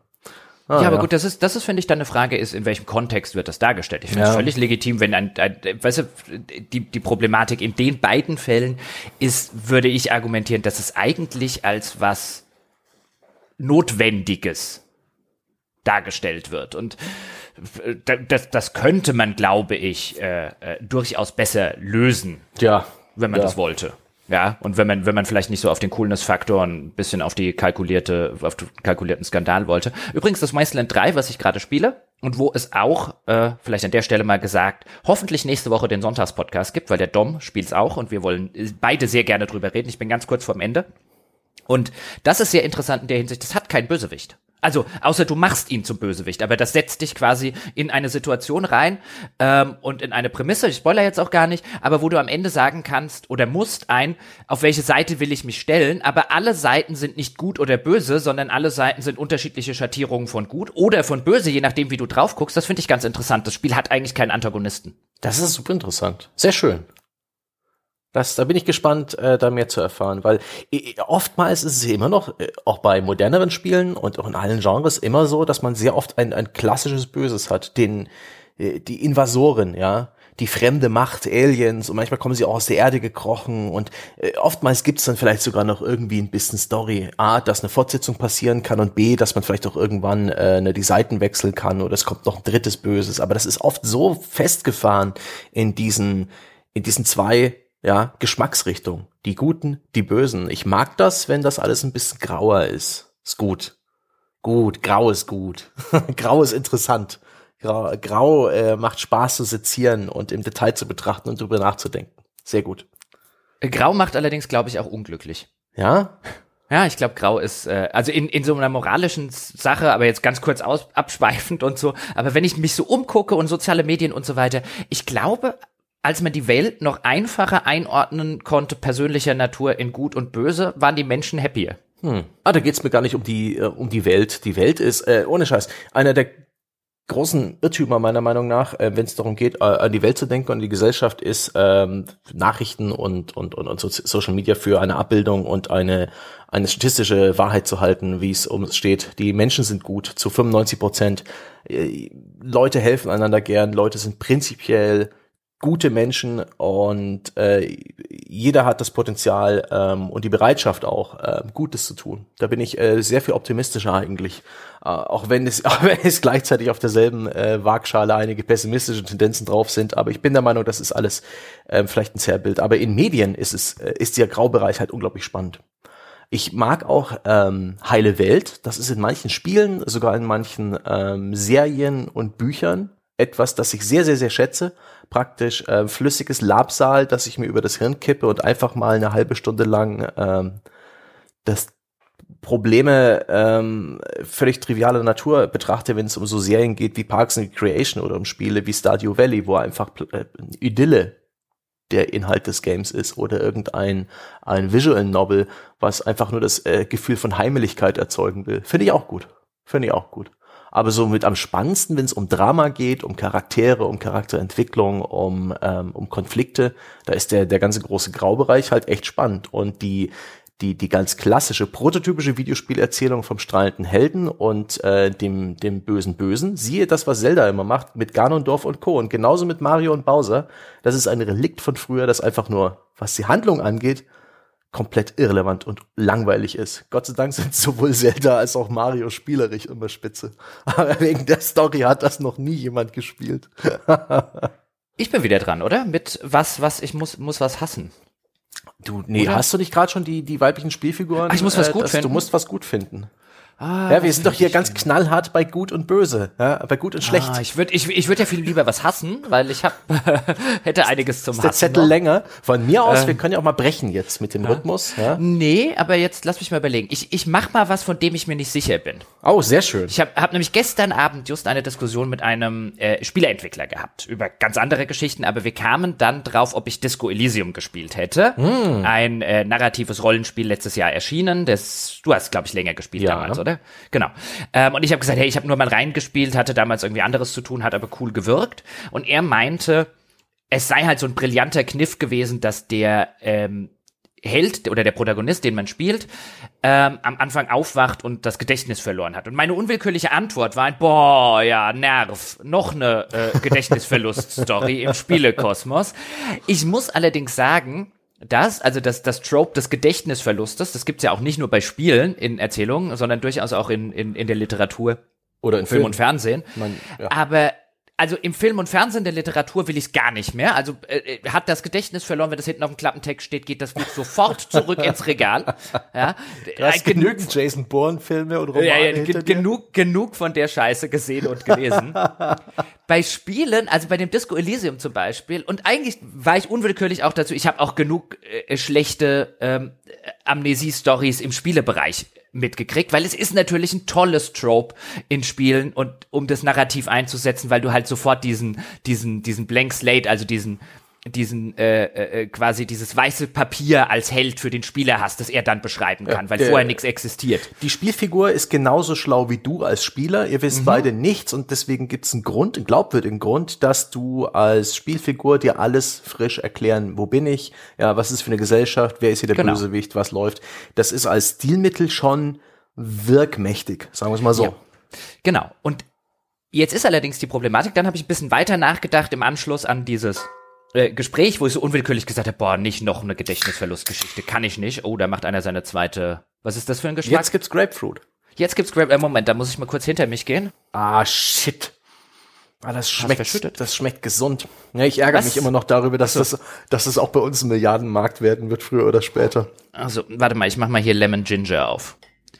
Lemon Ginger. Das könnte könnte voll meins sein. Ich habe mir jetzt vorgenommen, also ich bin André dankbar, dass er uns das geschickt hat, aber ich ich ich nehme jetzt vor, mir das nie zu kaufen. Du hast ja auch noch genug, nehme ich an. Ähm. Also da war diese da war diese Grillparty vor ein paar Tagen. Da habe ich schon mal ähm, in die Runde gegossen. Und alle waren interessiert. Also wirklich ähm ich weiß nicht, so mit, mit Ende dreißig sind Leute ja auch langsam so ein bisschen nicht mehr so leicht ähm, zu motivieren ja, oder zu, zu interessieren für irgendwas. Wir haben alle unsere Interessen, unsere Vorlieben, aber ähm, guckt mal, interessante neue Alkoholiker. Da waren alle interessiert. Oh shit, das, das Lemon Ginger schmeckt echt gut. Ja, oh. Gut. Aber äh, zurück zur Amnesie. Ach so, ja. Auf jeden Fall habe ich mir danach, nach dem Gespräch, dann nochmal Gedanken drüber gemacht, wo ich so vehement abgelehnt hatte. Hab dann so überlegt, naja, Planescape Torment hat eine der geilsten, wenn nicht die geilste Videospielgeschichte aus diesem Amnesie-Ding gemacht, was ein Film und ein Roman nie so gut machen könnten, eben weil die das interaktive Element dabei ein bisschen ausgenutzt haben.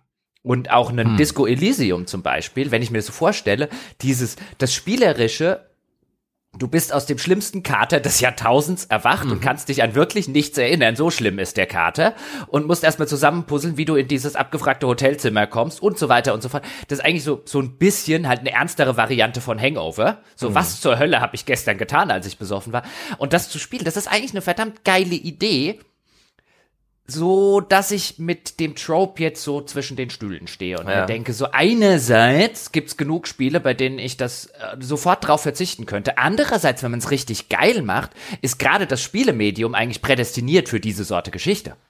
Ja, Disco Elysium hat's halt auch wirklich brillant gemacht. Ich glaube, es hat damit zu tun, wie schlau sich der Autor und und und der Game Designer mit dem mit diesem Trope auseinandersetzt.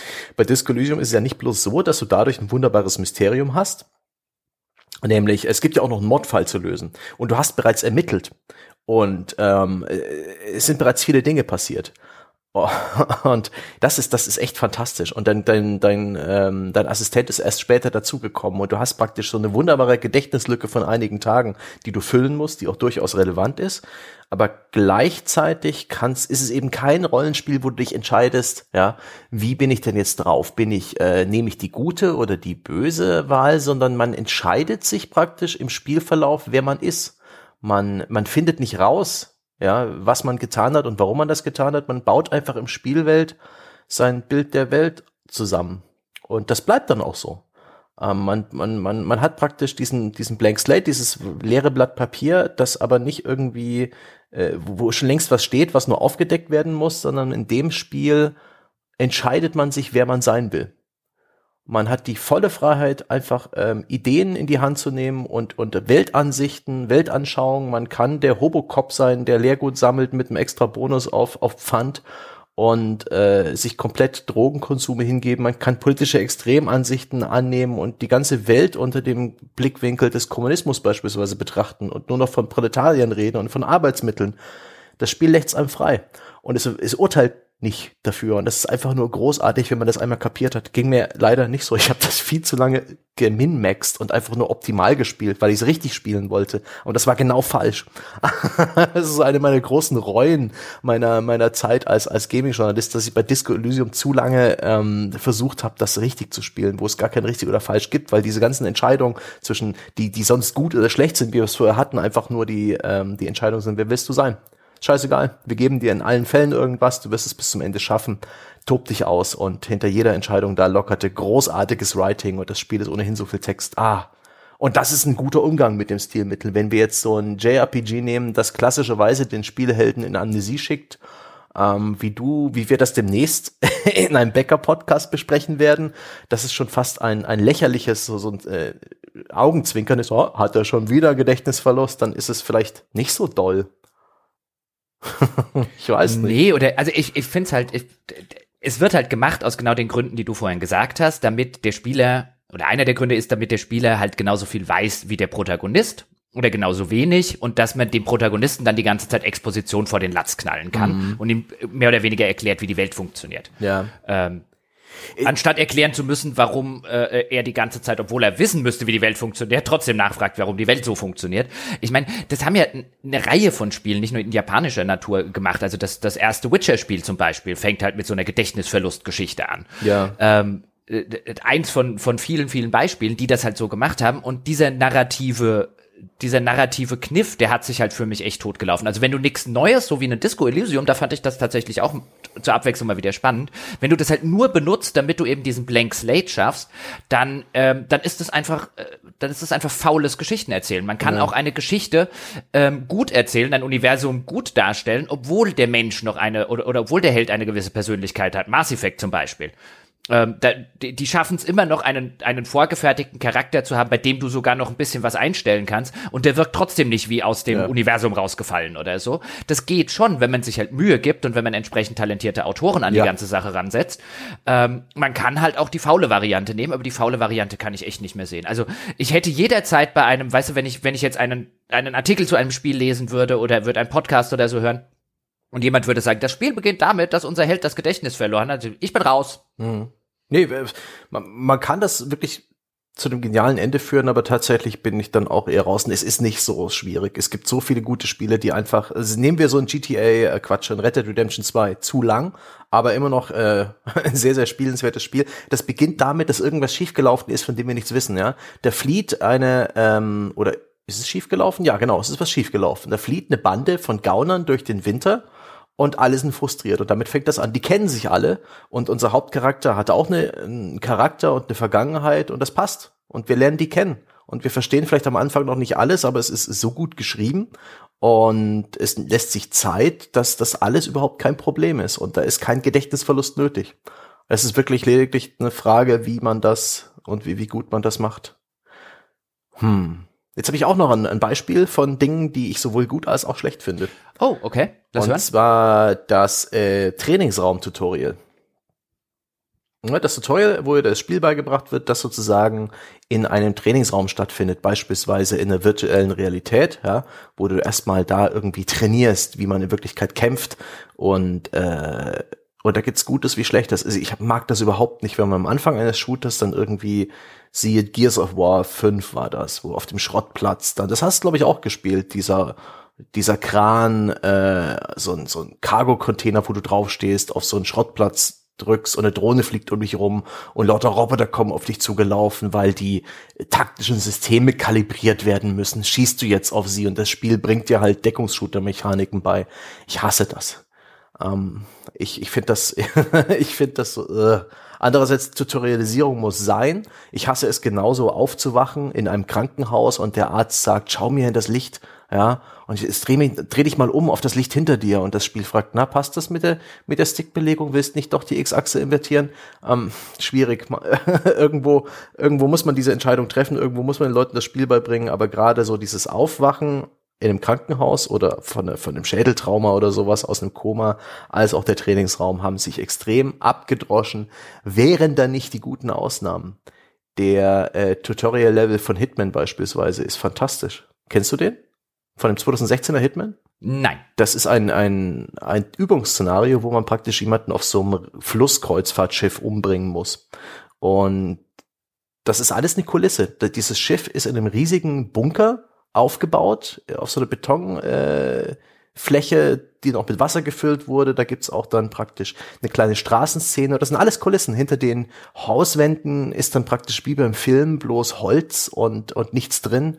Und das sind alles Schauspieler und an die Wände dieser ja Betonkuppel sind noch irgendwelche ähm, ja, so Bilder aufgehängt aus Stoff, also ein bisschen Kulisse. Es ist wie ein Theaterstück.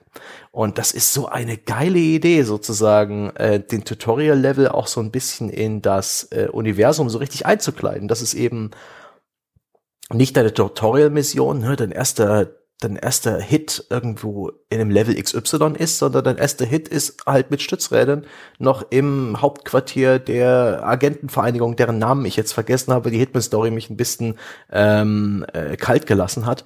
Aber da, wie geil eine Kulisse ist, die sozusagen zwei Dinge gleichzeitig ist. Das ist zum einen ist es ein, ein Kreuzfahrtschiff auf dem Fluss mit jeder Menge Gästen und einer Party. Zum anderen ist es ein Trainingsszenario in einem Bunker und das ist äh, in jeder Sekunde des Spiels spürbar und das ist cool. Oder bei Prey, mhm. der Anfang des Spiels, mhm. der eben auch eine äh, Illusion ist, die dann irgendwann genommen wird. Der Anfang des Spiels äh, wirkt ganz trivial und ein bisschen null acht fünfzehn, bis irgendwann der Simulator kaputt geht und dir offenbar wird, du bist gar nicht irgendwie auf der Erde, du bist in einer Raumstation. Ist eigentlich dasselbe Stilmittel, bloß dass es dir nicht sofort klar ist. Und das mag ich. Oh, das mag ich.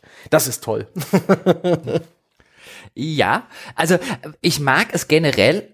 Ich sehe ja ein, dass es Tutorials immer noch geben muss, weil man immer noch davon ausgeht, da kommt irgendwie jemand, der die letzten zwanzig Jahre unterm Stein gelebt hat und noch nie ein Spiel angefangen, äh, angefasst hat und gibt jetzt irgendwie siebzig Euro für eins aus und spielt das. Anscheinend gibt es diese Leute oder anscheinend hat man zumindest Angst, dass es diese Leute gibt. Deswegen muss man ihnen auch wirklich nochmal erklären, dass man die Kamera mit dem rechten Analogstick dreht oder dass man mit der Maus nach oben bewegt, um nach unten zu gucken und all solche Geschichten. Irgendwann kommt der Baumstumpf, wo man sich ducken muss, um drunter durchzulaufen. Ja, garantiert. Um C, drücke C für Crouch oder mhm. äh, was auch immer die Taste auf dem auf dem Controller ist. Äh, ja, ich sehe es ein. Aber ich find's okay, wenn die Leute und das das Tutorial, wenn die Spieler das Tutorial im Rahmen ihrer Story, also we- weißt du, wenn das Spiel losgeht, mhm. wenn ich das Spiel anfange und nicht, wie der Tutorial-Level losgeht, wie ich das Spiel anfange, das hat mich sofort bei dem Gears, was du vorher erwähnt hast, sofort angenervt hoch neununddreißig, ja, ne? Dass jetzt, ah, ja, ja, das ist der Tutorial-Level. Ja, vollkommen nervige, ähm, nervige Designentscheidung, dann lass wenigstens das richtige Spiel sozusagen losgehen.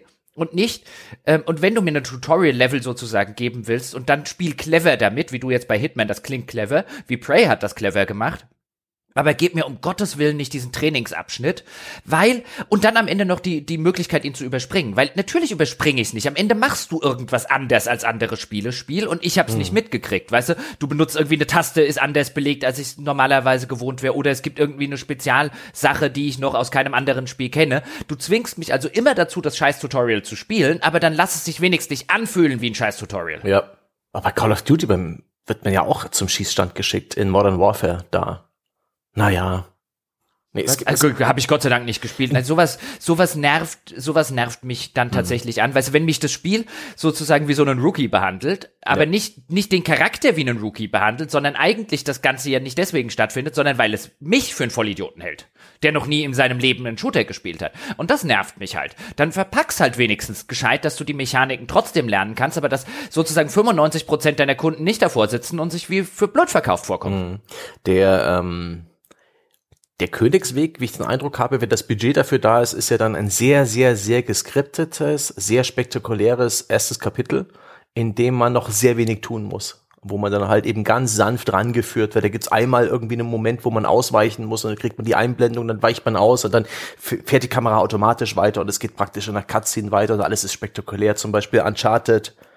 Okay, das war, glaube ich, Uncharted zwei oder drei, wo Nathan Drake praktisch, äh, das Spiel beginnt und der hängt an einem Eisenbahnwaggon irgendwo im Himalaya und er ist kurz davor abzustürzen und man weiß überhaupt nicht, was los ist. Da hängt diese, dieser Eisenbahnwaggon und da ist der Abgrund und da, da knarrt es schon und er ist kurz davor abzu, aber er, er kann nicht stürzen, weil das das Tutorial ist und dann kriegst du da in dem Moment einfach nur ganz kurzes Klettern gezeigt und, ähm, und das war's auch schon.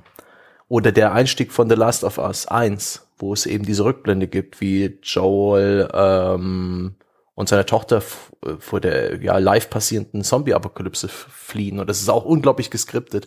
Sehr wenig ähm, Eingaben nötig, aber eben ein tolles Kapitel, ein temporeiches, ein spektakuläres Kapitel. Und das sind aber eben auch allesamt Beispiele, die richtig, richtig, richtig Asche gekostet haben. Ja, das, das ist halt Ja, aber es ist, weißt du, es ist halt so ein bisschen eine Frage, die ich mir dann stelle bei so Tutorials. Selbst auf dem Niveau Ein, was sind denn die Sachen, die du den, die du, die du Leuten vermitteln musst?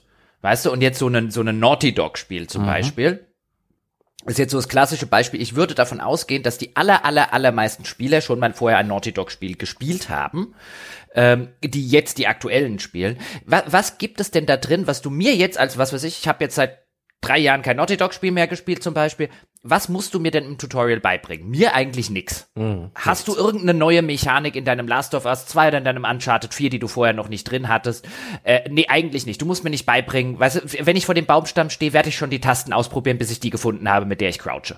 Das ist nicht so sonderlich schwierig. Also de- dafür musst du dir eigentlich diese diese Arbeit nicht machen. Ich find's viel schöner. Und ich glaube auch für jemanden, der noch nie ein Last of Us oder ein Uncharted gespielt hat, musst du dir diese Arbeit nicht machen. Ich glaube, die sind in der Lage, die überschaubare Anzahl von Knöpfen auf dem Controller nacheinander auszuprobieren, bis sie halt äh, in den, äh, sich auf den Boden legen oder, oder crouchen. Was du halt vielleicht im Rahmen des Ganzen erklären solltest, sind solche Sachen, die nicht alltäglich sind, wie wenn ich die Crouch-Taste länger gedrückt halte, ich mich dann quasi auf den Boden lege mhm. und dann so lang robbe. Aber das kann ich im Rahmen der ganz normalen Kampagne ja. äh, einführen und erklären.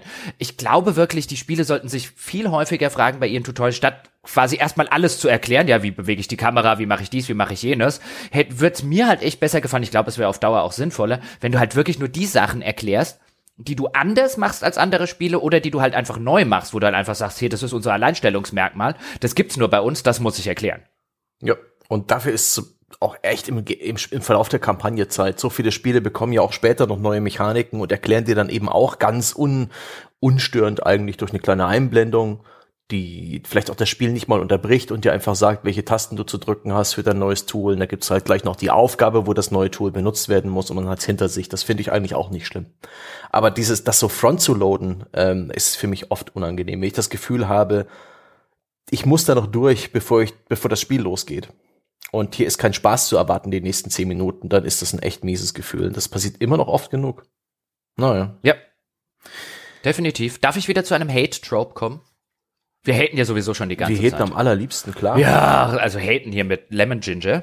Ja, dann, da, da, da muss man haten. Ähm, denn ich habe ein, ein narratives Trope, sozusagen, hm. oder ein, ein strukturelles Trope. Nämlich, du musst den Strom wieder einschalten. Ah. Wenn noch ein einziges Spiel von mir will, dass ich den Strom wieder einschalte, dann ja, wäre ich versucht, ein paar, äh, was, eine Autobatterie, ja, und äh, Bekanntschaft machen zu lassen mit gewissen Körperteilen des Autors.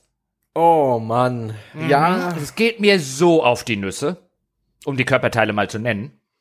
Oh Gott, ja, jetzt, du hast ja auch The Last of Us zwei gespielt, da war das ja, und da ist es auch gerade wieder passiert. Wir, wir erwähnen ja. ein bisschen zu häufig gerade Last of Us zwei heute, aber wir haben es halt beide vor nicht allzu langer mhm. Zeit gespielt und gut in der, und, und, und halt noch sehr präsent in der Erinnerung. Aber auch da ist es wieder passiert. Aber es passiert bei gefühlt jedem halbwegs narrativen Spiel, dass du an eine Stelle kommst, an der du nicht weiterkommst und dann musst du den Strom einschalten. Ob das jetzt ist, dass du irgendwelches Benzin für den Generator besorgen musst, ob das so ist, dass du irgendwo hingehen musst, um den Schalter umzulegen, ähm, war zum Beispiel jetzt bei Final Fantasy auch häufiger so, ah, na, da ist kein Strom drauf und dann musst du halt den Stromschalter finden. Und das nervt so kolossal, weil ich das nicht nur schon drei Millionen siebenhundertneunundfünfzigtausenddreihundertsechsundzwanzig Mal in Spielen gemacht habe, sondern weil es immer, immer faules Leveldesign und Storytelling ist, weil es einfach so, kein Strom da, Strom an, und dann läufst du halt irgendwo rum und suchst halt entweder Benzin mhm. oder Schalter oder was auch immer, und das ist nicht cool, das ist, das ist einfach nur ein, ein, ein, ein, ein, ein Bremsklotz in deiner Progression,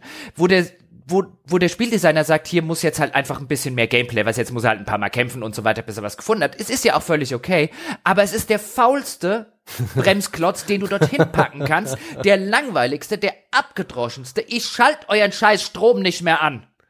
Ja, dann bleibst halt für immer vor der ja. verschlossenen Tür stehen. Nee, dann kriegst einfach quasi kein Kaufen in der Wertschätzung, Strom kaputt. Ja, ich hatte keinen Strom mehr. Ich, ich kann ein Stück weit verstehen, ich, ich, ich teile deine, deinen Eindruck, das habe ich auch schon zu oft gemacht, aber ich kann verstehen, warum der Strom so verlockend für den Game Designer ist. Denn da kannst du immer gleich, ah, guck mal, sagt der Level Designer, da können wir ja, ah, da können wir Kabel verlegen, ja, vom, vom Generator bis, bis dahin, wo der Strom hin muss, sodass der kann der Spieler einfach dem Kabel folgen. Guck mal hier, Environmental Storytelling, sagt der Level Designer und geht aufgeregt Kabel im Level verteilen.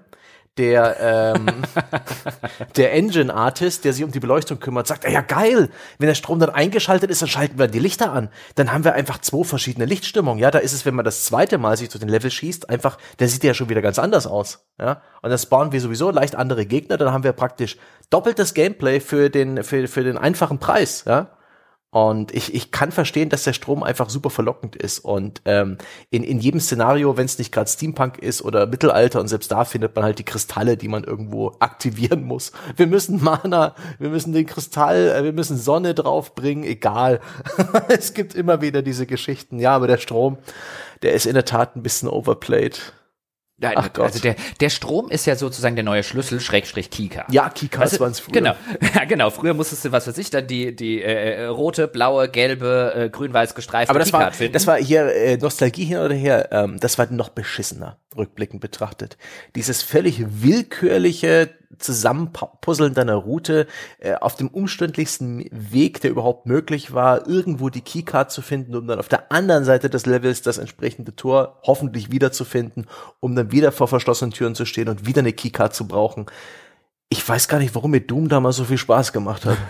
Ja, aber, also, ich meine, früher hattest du halt quasi, das war natürlich auch eine arbiträre Geschichte, weil du brauchst jetzt die so und so farbene Keycard, ähm, damit der, damit der Entwickler halt wirklich deine, deine, deine Progression durch den Level, ähm, vernünftig irgendwie sozusagen planen konnte. Mhm. Die hat er dann dahin gelegt und, und so weiter. Ähm, noch weiter vorne war es dann irgendwie, die Tür geht nicht auf, du brauchst einen Schlüssel. Selbe Phänomen, jetzt such mhm. irgendwo nach dem Schlüssel und dann hast du quasi da dann den, den, den Bremsklotz wieder entfernt. Jetzt ist der Strom, glaube ich, halt einfach in vielerlei Hinsicht in der Spielwelt besser abbildbar. Ja. Weißt du, das, wenn ich komme durch das, was weiß ich, elektrische Garagentor halt nur durch, wenn irgendwie Strom ist, weil, okay, verstehe ich auch, dass ich das jetzt gerade irgendwie schlecht mit einer Waffe aufschießen kann oder dass ich das nicht aushebeln kann und so weiter. Insofern ist es viel besser als früher, was weiß ich, die Schlüssel, wo man vor der Tür gestanden hat und gesagt hat, ich kann hier Feuerbälle beschwören, warum kann ich denn die Tür nicht abfackeln? Nein, ich brauche den gelben Schlüssel oder so. Ähm, Es ist schon besser in die Spielwelt äh, integriert, aber ich habe halt den Eindruck, es ist halt wirklich, es ist halt die faule Variante. Es ist halt so ein, okay, wir brauchen hier in dem Level, brauchen wir aber noch eine halbe Stunde Spielzeit. Wie machen wir das? Mach doch mal hier, Spieler musst du Strom einschalten. Ja. Weil es gibt bestimmt auch tausend andere, noch nicht so ausgelatschte Dinge, die du machen und finden können musst, um da irgendwie hinzukommen, aber es ist immer ein Generator, es ist immer ein Strom, es ist entweder ein Schalter ja.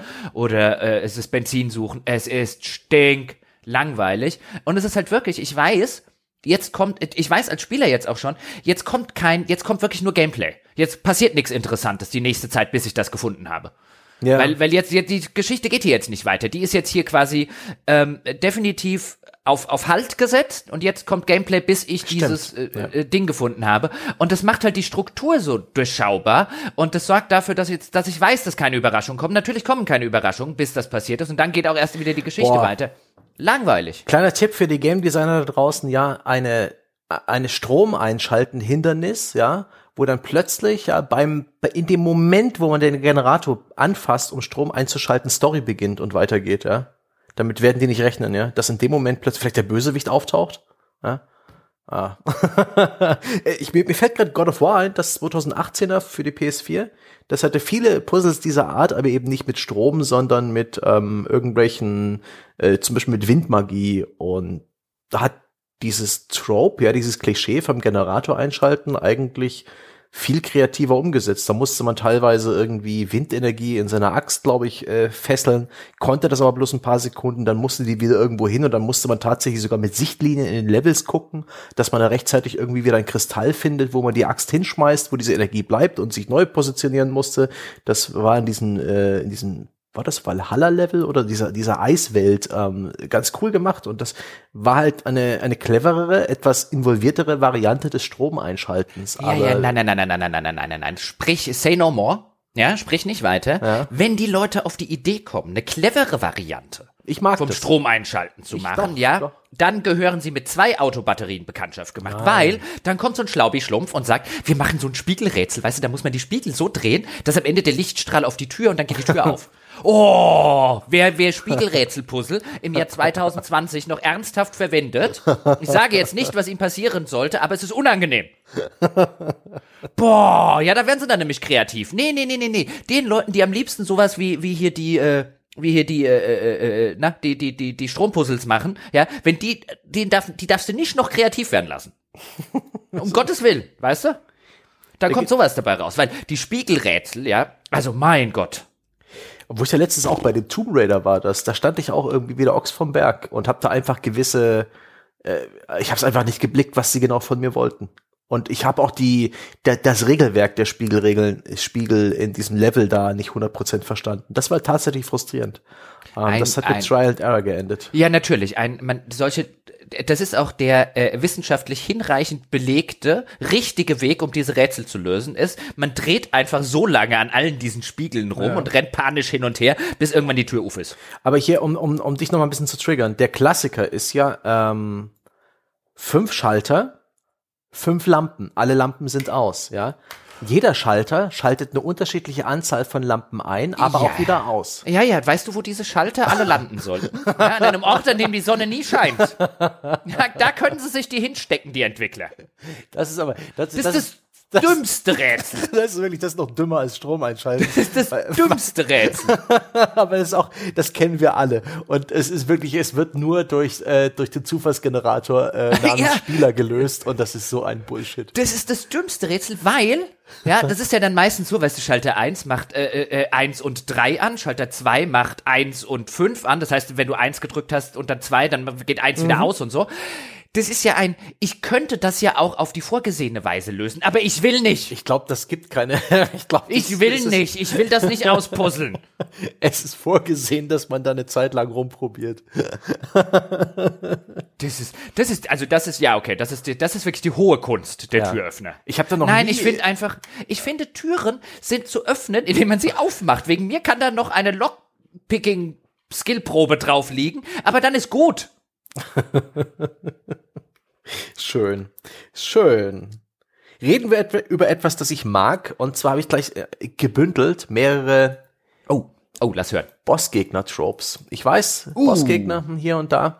Aber ich mag, ähm, wenn ich bei Bosskämpfen plötzlich noch irgendeine extra Superkraft bekomme. Eine Waffe, eine Fähigkeit, die nur dazu dient, den Boss zu töten und die nur dafür dient, um mich noch ein bisschen mächtiger zu fühlen. Ich denke daran beim ersten God of War, wo ich ganz zum Schluss, wo der Kriegsgott Ares, Spoiler, aber uralt, plötzlich so groß wie ein Gebirge wird. Und, ja, vor allen Dingen, äh, wenn du den, den Spoiler quasi sagst, nachdem du es gesagt hast. Nee, noch nicht. Der Spoiler kommt jetzt. Also wo, Ach so, wo, ich dachte, du meinst, dass wo, der Kriegsgott nee, Ares nee, der Spoiler ist. ist. Ah, das ist eigentlich relativ klar, dass ähm, und wo Kratos dann, ich weiß nicht, ob es God of War eins und zwei, also Kratos wird dann eben auch plötzlich ganz zum Schluss so groß wie ein Gebirge und dann kloppen sich die beiden Typen irgendwo in der Bucht und das ist einfach nur, das ist spielerisch nicht allzu interessant, aber es ist ein nettes, ein nettes Goodie für mich als Spieler, eine kleine Belohnung, eine ein Element der Übertreibung, genauso bei Resident Evil zwei, dem Remake, wo man äh, zum Schluss im Bosskampf einfach nur eine fucking Railgun in die Hand bekommt und damit einfach so ein unglaublich geiles, riesengroßes Loch in den Bossgegner schießt, das fühlt sich gut an. Da denke ich mir, fuck yeah, das mag ich. Und ich mag auch andere. Ich mag ähm, tatsächlich irgendwie, es ist auch ein interessantes Betrachtungsobjekt, wie Spiele mit Bossen umgehen und wie Spiele zu Ende gebracht werden. Nicht bloß narrativ, sondern auch spielerisch. Ich mag beispielsweise die Ehrenrunde sehr gern. Das heißt, nachdem der Boss besiegt ist, bin ich noch mal kurz in der Spielwelt unterwegs. Ähm, so ein bisschen wie das Ende von Der Herr der Ringe, die Rückkehr des Königs, ja. Jubelnde Hobbits und ein bisschen Idylle. Ich sehe noch mal Nebencharaktere. Ich sehe noch mal ähm, das, was ich verursacht habe, vielleicht irgendwie. Die Gefangenen werden befreit. Äh, der, der Wald ist gerettet. Keine Ahnung. Äh, die, die Invasion zurückgeschlagen. So ein bisschen, so zehn Minuten einfach nur, in denen man äh, auf die Schulter geklopft wird und, und dir wird gesagt, gut gemacht. Das mag ich. Das gab's äh, früher noch nicht so oft. Also zu den acht-Bit, sechzehn-Bit-Zeiten sind Spiele vorbei gewesen mit einem Bildschirm, wo da stand äh, Congratulations, you beat the game. Aber diese diese kleine Ehrenrunde, ähm, die mag ich. Und die gibt's in vielen Spielen, da viele Spiele inzwischen auch Open World sind und dafür gedacht, ähm, noch weitergespielt zu werden. Nach dem Spielende ist es ohnehin jetzt langsam ein bisschen aufgeweicht. Und ich mag auch das Fake-Ende, ja. Wenn du der Meinung bist, du hast es, den Boss besiegt, but wait, there's more. Da ist ähm, Sekiro ein ha- fantastisches Beispiel. Da gibt es einen Bossgegner, der ähm, und jetzt kommt ein harter Spoiler, wer das nicht hören will, spult zwei Minuten vor. Ähm, da gibt es diesen großen, weißen Gorilla. Und Sekiro ist ein Spiel von From Software im Stil der Dark Souls-Spiele. Unglaublich schwer, unglaublich äh, erbarmungslos. Du musst es lernen. Und dieser weiße Gorilla ist ohnehin ein geil designter Gegner. Der ist einfach furchtbar, schrecklich. Und den, den schlägt man irgendwann den Kopf ab. Und es kommt die Animation, wie dein Charakter sich hinstellt. Und es kommt, glaube ich, sogar die Einblendung, dass du jetzt das Böse besiegt hast. Und die Kamera fährt zurück und deine Spielfigur steht da. Und der Kampf ist vorbei, wie nach jedem Bosskampf. Und plötzlich steht der kopflose Körper des Gorillas auf, nimmt seinen Kopf in die Hand und der Kampf geht einfach weiter. Und du hast le- lediglich mal Phase, äh, Phase eins geschafft. Und das ist so ein geiler Moment. Ich wünsche, ich hätte ihn live erlebt. Da wurde ich leider relativ schnell durch, ähm, und ich habe auch keine Energie für Sekiro. Das habe ich mir dann im Internet angeschaut. Aber wie geil ist das? Und auch viele andere Spiele, wo du glaubst, du besiegst den letzten Boss, aber da kommt noch was. Es ist ein abgetretenes Klischee, aber ich mag das. Ich mag das einfach voll. Gegen Ende von Spielen, gerade von so Actionspielen oder Survival-Horror-Spielen, gibt's immer eine wunderbare Schlagzeile an Klischees und Tropes und ich mag das einfach. Ist interessant, weil ich habe den Endgegner, Ähm, so benannt jetzt auf meinen mhm. Notizen, habe ich äh, ziemlich weit oben auf meiner Hassliste. Es ist ja meistens, ne, ich mag das. Ich, der ist immer, der ist schon ein Fremdkörper. Ähm, er ist auch oft ähm, nicht mehr herausfordernd oder eben herausfordernd, aber auf eine frustrierende Art und Weise. Da geht es nicht um Skill, sondern da geht es oft ums Auswendiglernen seiner Phasen. Aber ich mag das gerade, gerade bei Survival-Horror, wenn irgendwie versucht wird, diese ganze Anspannung, diese ganze Dringlichkeit irgendwie in einem fulminanten Moment aufzulösen. Und zumindest die Japaner geben sich Mühe, dass ihre Endgegner dann schon noch irgendwie echt spektakulär designt sind, dass sie viele Phasen haben, dass sie zum Schluss nochmal mutieren, nochmal irgendwie aufplatzen und große Tentakel ausbilden. Und du denkst dir, holy shit, ist das eklig, wie geil. Und dann zum Schluss gibt's nochmal einen Countdown, ja, weil die Basis jetzt gleich mit Selbstzerstörung explodiert und du musst in acht Minuten rausrennen. Und das ist auch nur ein Klischee von dem Herrn, aber ich umarme das. Ich mag also, das richtig gern. Ich meine, ich meine, es gibt, ich glaube nicht, dass es, dass es viele Spiele-Tropes gibt, die so sehr in der D N A von Spielen sind, also die so sehr nur in diesem Medium mhm. eigentlich erstmal existiert haben, wie den Endgegner. Ja, es gab auch immer durchaus mal Filme und äh, Film-Subgenres oder so, in denen es dann auch irgendwie auf den großen Showdown oder so raus gelaufen ist, da hätte man irgendwie theoretisch davon sprechen können, aber das ist als als Trope und auch als Begriff ein reiner Spielebegriff erstmal. Ja. Und ich finde das wirklich was, was sich im Laufe der Jahre und Jahrzehnte zumindest für mich ein bisschen totgelaufen hat. Also mir kommt's viel häufiger vor, dass ich den Endgegner als völlig überflüssig empfinde und wo ich jetzt einfach sage, ähm, ohne hätte es auch getan. Ja, also äh, war eigentlich davor fertig und jetzt muss ich aber halt noch, ähm, um um das das Ende zu sehen, halt diese diese arbiträre Herausforderung des Endgegners meistern, den ich echt nicht brauche. Wenn es es gibt Ausnahmen, in denen in denen finde ich ihn dann finde ich dann den Endkampf aus irgendwelchen Gründen cool oder der Boss ist halt schön designt mhm. und so. Aber in, ich würde schätzen, in neunzig Prozent der, der Spiele wären für mich keinen Deut schlechter, wenn sie einfach den Endgegner weglassen würden. Mir ist der Endgegner aber lieber im Vergleich zu dem äh, frustrierend schweren Shootout mit jeder Menge Standardgegnern und dazu ja, noch jede Menge Elite-Gegner und einfach nur ein, ein besonders schweres Stück Gameplay mit Gegnern, die ich bereits aus dem Rest des Spiels kenne. Weil das ist etwas, was zum Beispiel so die Uncharted-Reihe, ich denke da auch an Bioshock Infinite, wo es dann einfach ein Shootout war mit viel zu vielen Gegnern, was mich dann einfach frustriert hat. Ich habe zum Schluss von äh, Bioshock Infinite dann auch den Schwierigkeitsgrad auf easy gestellt, weil das, Shoot, das Shooter-Gameplay war nicht die Stärke des Spiels. Und da hätte ich mir lieber einen schönen alten Endgegner gewünscht, ja, mit ein paar Phasen, der vielleicht auch nicht so, weil Endgegner haben oft das Potenzial, dass man sie halt ähm, ja, also einfach lernt, ja, dass es dann nicht mehr so auf deine, auf deine Skills ankommt, sondern einfach, dass du weißt, was sie tun. Nach zwei, drei Versuchen hast du dann eben auch das Rätsel gelöst und sie besiegt und genießt eben noch dieses Spektakel. Ein, ein ich finde ich aber Das finde ich aber, weißt du, sorry, weil ich unterbreche, aber ja, das ist doch ein falsches Dilemma. Das ist, ist doch weder noch brauchst du doch. Das Spiel musst du doch nicht. Bioshock Infinite ist doch ein tolles Beispiel davon. Worum geht's in Bioshock Infinite? Warum spiele ich das als Spieler? Wie du schon gesagt hast, Shooter-Gameplay ist jetzt nicht die Wucht und so weiter. Ich spiele das nicht, weil ich einen besonders geilen Shooter spielen will. Ich spiele das, weil ich wissen will, wie das ausgeht und was das alles miteinander zu tun hat. Ich spiele das sozusagen für die Sequenz, die am Ende kommt. Mhm. Wie bei vielen narrativen Spielen. Die ist keinen Deut schlechter, dadurch, dass du mir vorher keinen Bossgegner oder keinen äh, äh, besonders schweren Kampf mit lauter Gegnern hinstellst. Das also, trauen sich halt kaum Game Designer. Ja, aber ich, also ich würde hier eine Lanze brechen für, lass doch den Boss oder die, die, die, die große Endschlacht einfach mal weg. Insbesondere, wenn du, was, vielleicht nicht bei einem Doom, da spiele ich das für sowas. Ähm, aber bei einem, bei einem extrem narrativen Spiel, brauche ich das denn wirklich? Also klar, wenn du es dann auch wieder gut einbauen kannst, jetzt müsste man wieder Last of Us zwei zum Beispiel sagen, die sozusagen mit diesem Trope des Bosskampfes sehr, sehr gut spielen und das auf den Kopf stellen eigentlich. Aber das wären viel zu viele Spoiler, aber das nur mal am Rande.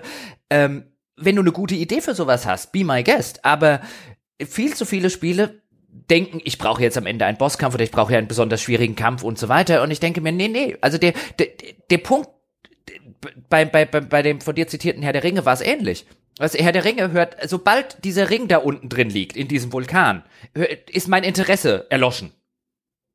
Ich, ich will danach nicht noch mal ins Auenland, ja? Und ich wollte die halbe Stunde nicht noch mal sehen Echt? müssen, die, die, die mir da im Kino oh, angezogen wurde. Nein, ich fand du das kalter, auch, herzloser, emotionsloser nein, das, Grinch. Das hat damit überhaupt nichts zu tun. Das hat was damit zu tun, das Narrativ, das Tempo ist raus, das ist weg, das Klimax ist erreicht und jetzt ist jetzt ist gut. Aber der, die, die, der, die losen Fäden, die, die die ganzen Charaktere und ihre Zukunft. Du willst doch wissen, wie es mit deinen Freunden aus dem aus Mittelerde weitergehen nee. wird. Ich wollte auch nach dem Ende von Die Hard nicht wissen, wie es mit John McClane und seiner Frau weitergeht. Ich mag die das. Die können in Sonnenuntergang reiten und gut ist. Ich mag und diese kleinen Epiloge, die spielbaren. Ja, wegen mir kannst du sowas ja auch einbauen. Aber was du halt echt nicht brauchst, finde ich, bei einem narrativen Spiel, das darauf basiert, ich will wissen, wie das ausgeht. Ja, ich will wissen, wie das Rätsel gelöst wird, was es damit auf sich hat, was auch immer gerade der MacGuffin der Wahl ist. Mhm. Äh, Ich spiele das, um das zu wissen. Und wenn du ganz kurz, bevor ich das erfahre, einen Bosskampf hinsetzt oder einen besonders schweren Kampf, finde ich den ausschließlich frustrierend und ausschließlich nervig, weil er genau vor mir und sozusagen der der ähm, Sache steht, die ich wissen will. Und noch schlimmer ist es, wenn du mir kurz vor dem finalen Bosskampf er- das sozusagen quasi alles erklärt hast. Das hat es jetzt mit allem auf sich gehabt und jetzt kommt der finale Boss, wo ich dann dastehe und warum soll ich den jetzt noch besiegen? Hm. Ja.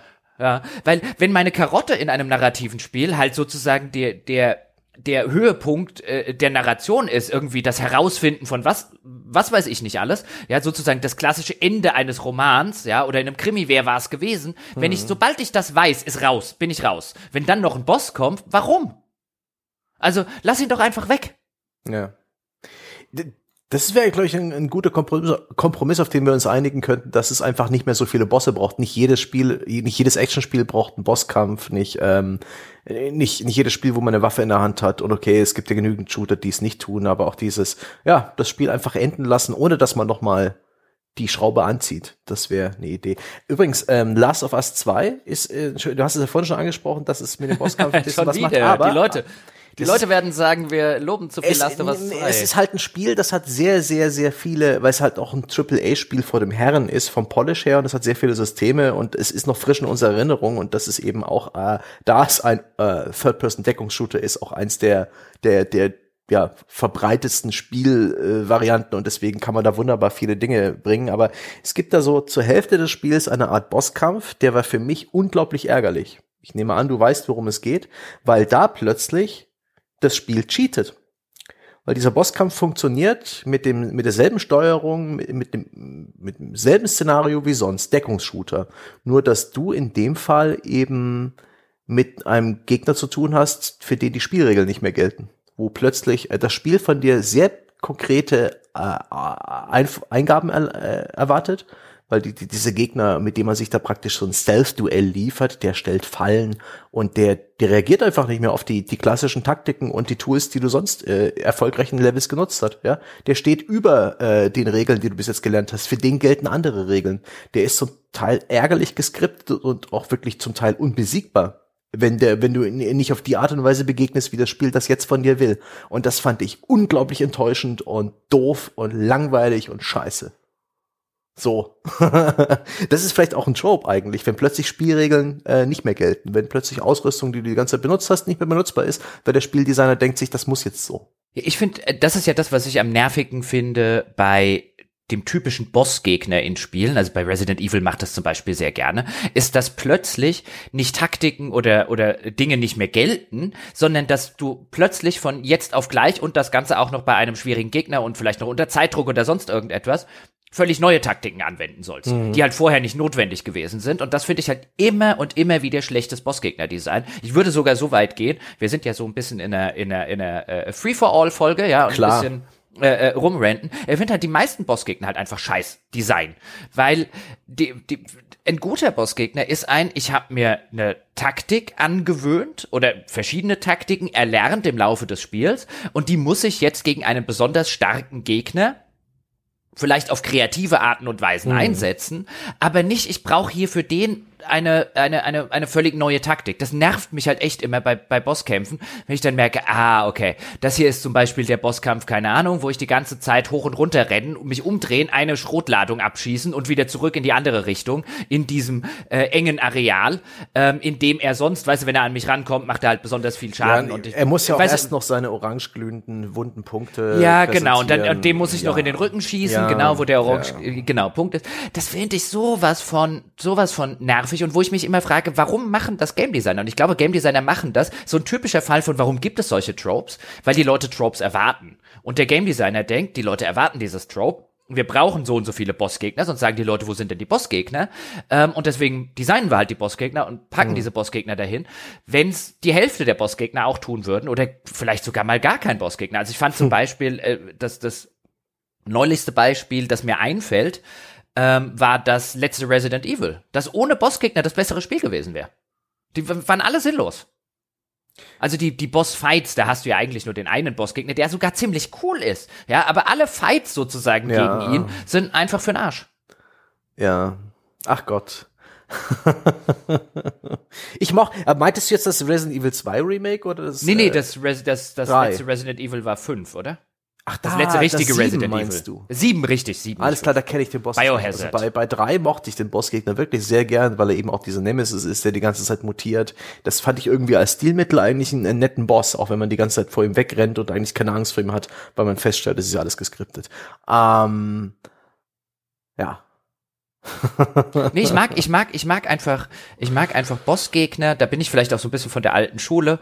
Ähm, Gib ihnen eine besonders tolle Waffe und gib ihnen eine besonders tolle ähm, äh, Rüstung und tolle Fähigkeiten, wegen mir alles. Aber ändere nicht die Spielregeln komplett. Ja, ja, das stimmt äh, allerdings. Da sollten die ganze wir uns Zeit gegolten haben, ja. alle mal irgendwie einen Bart wachsen lassen und uns mal die From Software Souls-Spiele anschauen. Ich habe das noch nie eins von denen durchgespielt, immer nur angespielt und ja, die, die haben faire Bosse. Brutale Bosse, übermächtige Bosse, riesengroße Bosse, aber eben äh, Bosse, die genauso die, die Spielregeln einhalten, wie, wie du auch, wo du eben auch dieselben Sachen musst, machen musst wie sonst im Spiel. Ausweichen, parieren, äh, Lücken in ihren Kombos finden, ihre, ihre Körpersprache lesen. Das sind, glaube ich, mit die, die, die fairsten Bosse in der Welt der Spiele, weil sie für, für die gibt's auch keine Extrawurst. Und die sind zum Teil eben auch ähm, genauso groß wie du und äh, zum Beispiel bei Sekiro, der letzte Boss, der kämpft auch noch relativ genauso wie du. Da bist du praktisch und auch bei Bloodborne war der ähm, der allerletzte Boss relativ ähnlich vom Moveset und von der, ja, mehr oder weniger dem, was du tust, zur eigenen Spielfigur. Ähm, das ist dann ganz cool. Auch bei Ghost of Tsushima, da kämpfst du halt äh, bosskampfmäßig gegen Leute mit Schwertern und Schildern und, und das ist praktisch ein Duell auf Augenhöhe. Das ist auch ganz cool. Nicht äh, und nicht irgendwie der Held gegen das hausgroße Monster mit den leuchtenden wunden Punkten. ja, ich meine, bei, bei den, was mich bei den Souls-Spielen an dem an dem an dem Boss-Design halt immer stört, ist also so ganz grundlegend. Da kommen das kommt das Spiel die, oder die Spiele und ich, wir kommen da einfach nicht zusammen.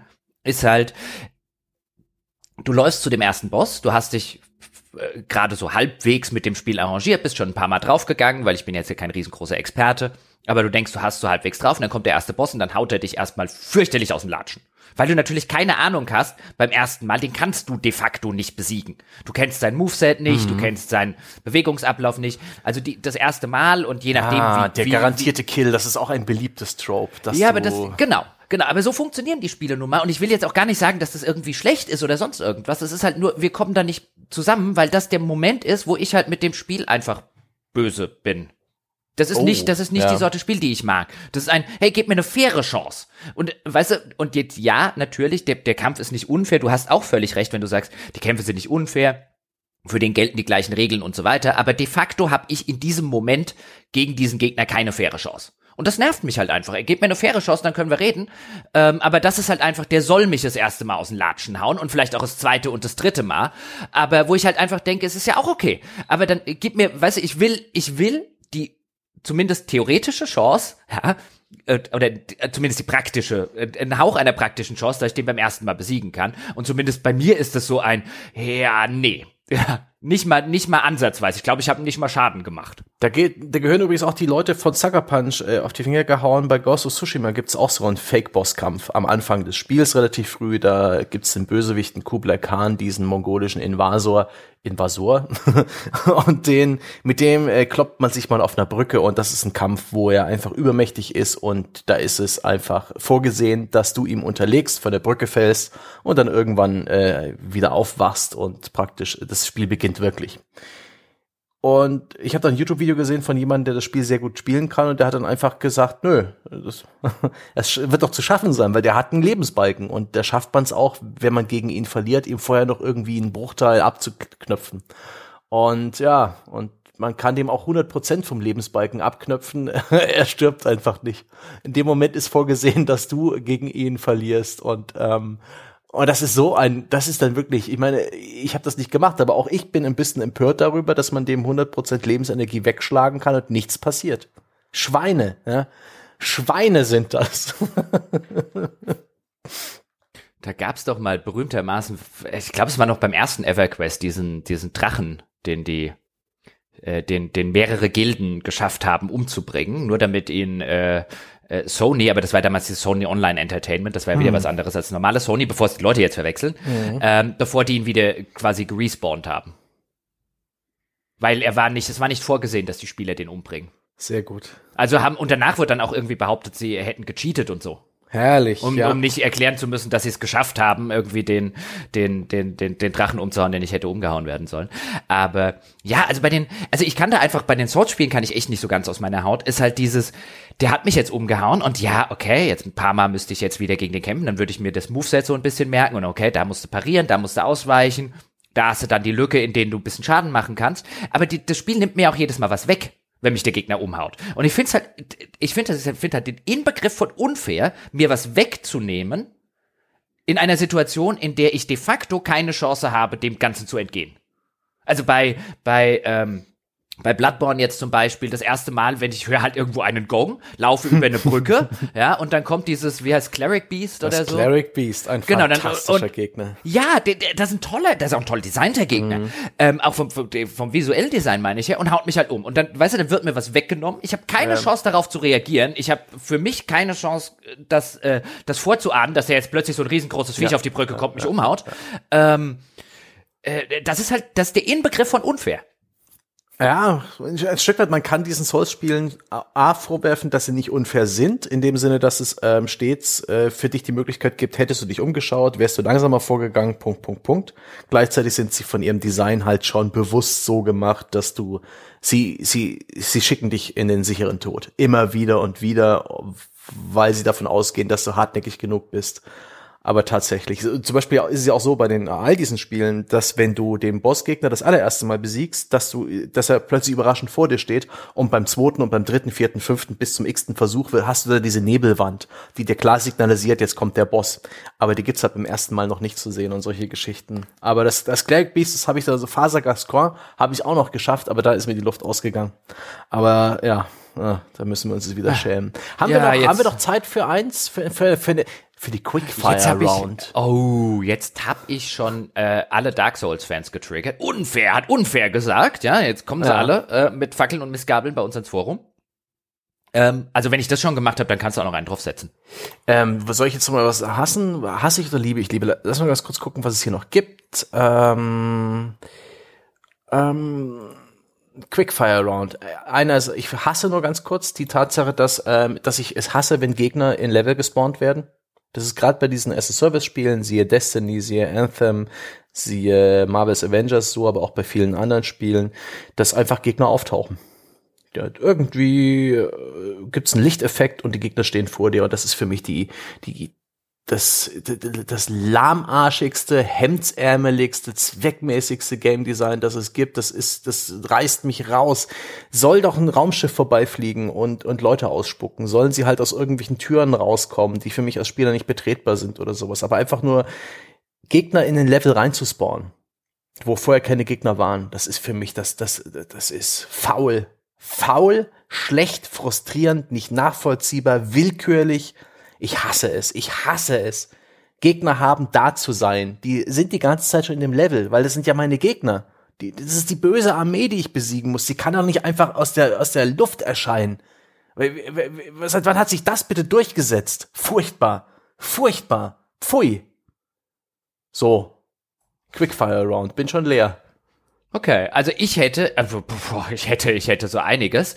Ähm, aber ich sag zwei Sachen, die mir mittlerweile echt auf den Nerv gehen. Das ist das äh, äh, Pseudo-Worldbuilding durch irgendwelche äh, Notizen, Briefe und Audio äh, äh, äh, Nachrichten, das mittlerweile sowas von verdammt nochmal ausgelutscht ist. So ein Und auch mittlerweile als Ersatz für Worldbuilding benutzt wird. So ja. Ein, du kannst dein Worldbuilding auch gut machen, aber nein, die Leute, weißt du, es gibt ja auch viele Fans von sowas. Och, ich mag das ganz gerne und so. Und dann, wir packen das alles irgendwo in Briefe, in in in äh, irgendwelche Audioaufzeichnungen, in irgendwelche Schnipsel, in irgendwelche Zettel, die der Spieler finden kann. Verstecken das irgendwo in der Spielwelt, sodass das Worldbuilding auch noch optional geworden ist. Fuck it. Jetzt macht euer Worldbuilding gefälligst gescheit und dann könnt ihr immer noch interessante Details und Kleinigkeiten dort reinpacken. Ähm, wie es zum Beispiel richtig geht, ist bei Horizon Zero Dawn. Die haben all das. Das gibt es durchaus in der Welt, aber das eigentliche Worldbuilding, ähm, das fantastische Worldbuilding auch, das findet im Rahmen der Geschichte statt, da wo es hingehört und ist nicht ausgelagert in irgendwelche, in irgendwelche optionalen Zettel, die am Arsch der Welt rumliegen. Und das Zweite, was ich an dieser Stelle noch sagen muss, ist, alles, was mit irgendwelchen ähm, du musst irgendwas instandhalten zu tun hat. Das nervt nur noch. Nein, ich möchte nichts instandhalten. Wenn ich was instandhalten wollen würde, wäre ich Automechaniker geworden. Kein Bock auf die Scheiße in Spielen. Ja, kann das bitte einfach nett kaputt gehen? Das Ach, ist nicht schön. So schwierig. Ja, Ach, Spiele, Spiele sind ein Universum, sind eine Realität, wie sie sein sollte. Da können Dinge auch mal einfach nett kaputt gehen. Ah, oh, okay. So, war meine Quickfire-Round. Wenn wir schon bei uns, beim, ich habe noch mehr, ich habe noch ein paar, oh. ein paar, ein paar quick, schnelle Schüsse gehen auch noch, okay. Ähm, wenn mein Spielcharakter und der N P C, der mich begleitet, bei der ohnehin beschissenen Escort-Mission auch noch unterschiedliche Laufgeschwindigkeiten haben und ich zwischen Sprint und normal gehen nicht die richtige Geschwindigkeit habe, um diesen Typen äh, gleichzeitig äh, zu laufen, ist das alles furchtbar und Mist. Ähm, äh, Power-Level Äh, als Qualität von von Items, ja, dass ich sozusagen einen Looter-Shooter habe oder sowas Diablo-ähnliches, aber es kommt nicht auf den Angriff und die Verteidigung der Waffe an und seine Stats, sondern auf den Power-Level deiner Ausrüstung und hey, dieser Raid ist erst ab einem Power-Level von fünfhundert für dich machbar und all, jede andere Zahl ist scheißegal. Das macht komplett für mich das Interesse an, an, an einem Gameplay-Loot kaputt. Ich weiß, dass es bei Diablo zum Teil auch zu viel des Guten war. So viele Stats bei einer einzigen Waffe und und die Mühe, das alles noch miteinander zu vergleichen. Aber die Diablo hatte die D P S-Zahl, also wie viel Schaden man pro Sekunde mit der Waffe macht. Das war doch gut. Warum muss man das jetzt alles über einen Kamm scheren mit diesem Power-Level? Der hat dafür gesorgt, dass in Anthem eine der stärksten Waffen eine eine graue Level eins Waffe war, die dann einfach mit diesem Power-Level mitgelevelt viel zu viel Schaden gemacht hat. Und das ist alles undurchsichtig, für mich intransparent, willkürlich und und auch ein Teil des Untergangs des Abendlandes, ja. Spiel ist schlechter geworden durch teleportierende Gegner und Power-Level. Ich geht. Okay, dann haben wir jetzt auch, soll ich noch einen raushauen? Also einen bösen auf jeden Fall noch. Ich habe zum Schluss würde ich mit einem Lob abschließen für etwas, okay, das dann, ich mag. Okay, dann, dann, dann darfst du noch, also nee, aber komm, ich überlege gerade, ich gucke gerade über meine Liste, was habe ich noch? Jetzt gucke ich hier guck noch. Guck mal hier. Einsatz, ja. ja, durch ein Gebiet laufen mit N P Cs, äh, wo du schon siehst, dass du durch Rückzugs durchkämpfen musst. So geschehen bei Gears of War fünf. Da gab es so ein Dorf, wo ich die ganze Zeit gedacht habe, hier sind doch überall Deckungen, wann schießen wir denn endlich? Und da hat das lang gedauert, bis endlich geschossen werden durfte. Oh ja, wo, wobei, äh, zu dem, was du gerade gesagt hast, habe ich nicht auf der Liste, aber kommt sofort auf die Liste, ist ein, wieso muss ich eigentlich mit irgendwelchen Arschkrampen reden, wenn ich von A nach B laufe? Warum können die mir das nicht an A sagen und dann laufe ich selber nach B? Ja, weil du dann warten müsstest, bis du nach B läufst. Das ist doch Zeitersparnis für dich. Ja, aber das ist doch, das ist doch Pseudo-Zeitersparnis. Dann soll halt B einfach ein bisschen näher dran liegen. Aber wenn ich was hasse, dann ist es dieses, du, wie, wie du es gerade gesagt hast, du rennst hinter einem N P C oder läufst hinter einem N P C oder du reitest hinter einem N P C oder was auch immer, hinter irgendeinem N P C, der dich mit Exposition voll dröhnt, ähm, äh, gezwungenermaßen von A nach B. Was soll denn die Scheiße? Das kannst du auch wirklich weglassen, weißt du? Die, die meiste Zeit ist es wirklich auch nur Äh, äh, uninteressante Exposition, ja. Weil diese Sachen nicht gut geschrieben sind. Nee. Ähm, das ist einfach für einen Arsch. Lass mich doch da einfach selber hin und vielleicht links und rechts gucken und noch ein paar Zombies erschießen oder so. Aber was, dieses hinter irgendwelchen, weißt du, das ist die neue Escort-Quest, das hinter einem N P C hin- herzulatschen, der dich mit Exposition voll dröhnt. Oh, da auch ein kleines nettes Detail. Es ist wieder Ghost of Tsushima, aber das ist eben ein Spiel, das sehr viele Details sehr gut gemacht hat. Da laufen die vor dir her. Die laufen vor dir her. Und wenn du auf Sprinten drückst, sprinten die. Die sind ähm, immer schneller als du. Und, und äh, wenn du in eine andere Richtung gehst, dann bleiben die auch noch dran, aber die sind nie im Weg. Die, die, die, die, die sind nicht, die sind nie hinter dir. Das ist echt gut gemacht. Das erinnert, das die, erinnert mich. Die wissen, wann du die Sprinttaste drückst und die sprinten in der Sekunde los. Das ist fantastisch. Das erinnert mich, als äh, Diego mir mal das Hafenviertel von Gothic zwei zeigen wollte und ich gefühlt die halbe Insel mit ihm von, von Gegnern gesäubert habe. Weil ah. er viel stärker war als ich. Und Diego hat nie gesagt, das ist eigentlich echt nicht der Weg zum Hafenviertel. Ach ja. Ach, der gute Diego. Ähm, erzwungene Minispiele mit Motion Touch und Co., aber das ist, das muss man nicht sagen, das sollte allen klar sein. Wie da gewisse Spiele für Mobile-Plattformen, das G T A ähm, für D S, Liberty City Stories wurde dadurch schlechter gemacht, das Uncharted für die Vita wurde schlechter gemacht, ja.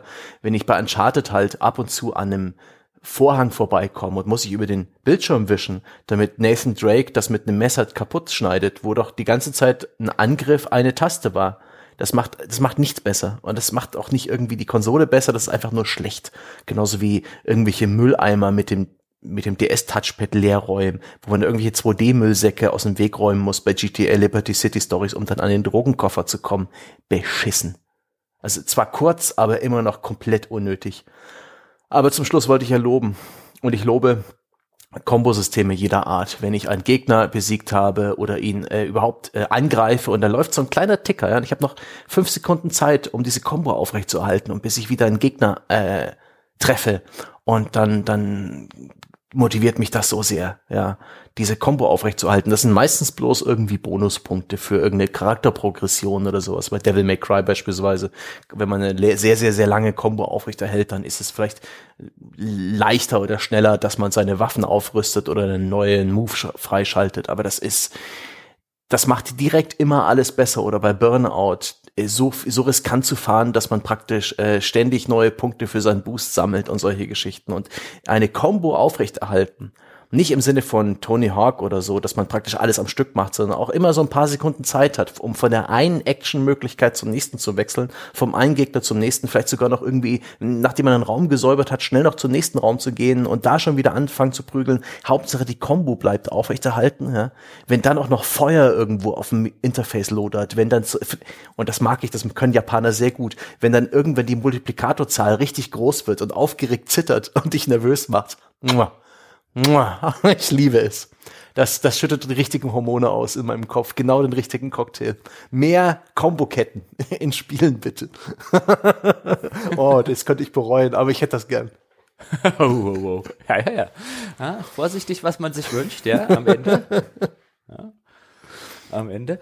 Gut, aber damit soll es das dann auch. Ja. Mit dieser, mit dieser netten Forderung soll es das für heute gewesen sein. Ja. Und mit den äh, Tropes äh, von diesem Mal, meine sehr verehrten Damen und Herren, dann äh, wissen Sie, was jetzt folgt. Jetzt folgt nämlich der Moment, an dem Sie tätig werden können, an dem Sie sofort zu Ihrem äh, P C oder äh, äh, anderen internetfähigen Gerät sprinten, um zum Beispiel Unterstützer unseres Podcasts zu sein, falls Sie das noch nicht sind. Für nur fünf Euro, fünf Dollar im Monat bekommen Sie bei Patreon eine ganze Reihe von ausgezeichneten, ja, das können wir wirklich aus neutraler Sicht, Sebastian und ich können das beide bestätigen, aus äh, völlig unvoreingenommener Sicht, bekommen Sie eine ganze Reihe von fantastischen Podcast-Inhalten für sehr, sehr wenig Geld. Alle weiteren Informationen gibt es unter gamespodcast.de slash Abo. Ebenfalls können Sie gerne auf unserer Webseite vorbeischauen, gamespodcast punkt de, habe ich schon erwähnt, oder bei uns im Forum unter forum punkt gamespodcast punkt de über Spieletropes oder andere interessante Spiele, Inhalte und Spielethemen diskutieren auf einem sehr, sehr hohen Niveau. Und Sie könnten uns einen Gefallen tun, wenn Sie das möchten. Also einen wirklich ganz, ganz großen Gefallen. Sie könnten nämlich mal bei iTunes vorbeischauen und uns dort die verdiente, die hochverdiente fünf Sterne Wertung geben. Das hilft diesem Podcast, sichtbar zu bleiben, in den wichtigen iTunes-Charts zu bleiben, warum auch immer diese iTunes-Charts noch so wichtig sind für Podcasts. Sie sind es nun mal, und mit einer Bewertung, mit der verdienten fünf Sterne Wertung, helfen Sie uns sehr dabei, dort weiter eben sichtbar zu bleiben. Sie könnten sich vielleicht auch die Zeit nehmen und eine kleine Rezension schreiben. Da freuen wir uns immer ganz besonders, wenn da äh, liebe, warme Worte zu äh, lesen stehen. Und dann ist, glaube ich, mein André Peschke Gedächtnisabschlussmonolog ebenso leer wie meine Flasche Holy Hard Seltzer. Holy shit, Sebastian. Was machen hm. wir jetzt mit dem angebrochenen Tag und so einem Holy Hard Seltzer?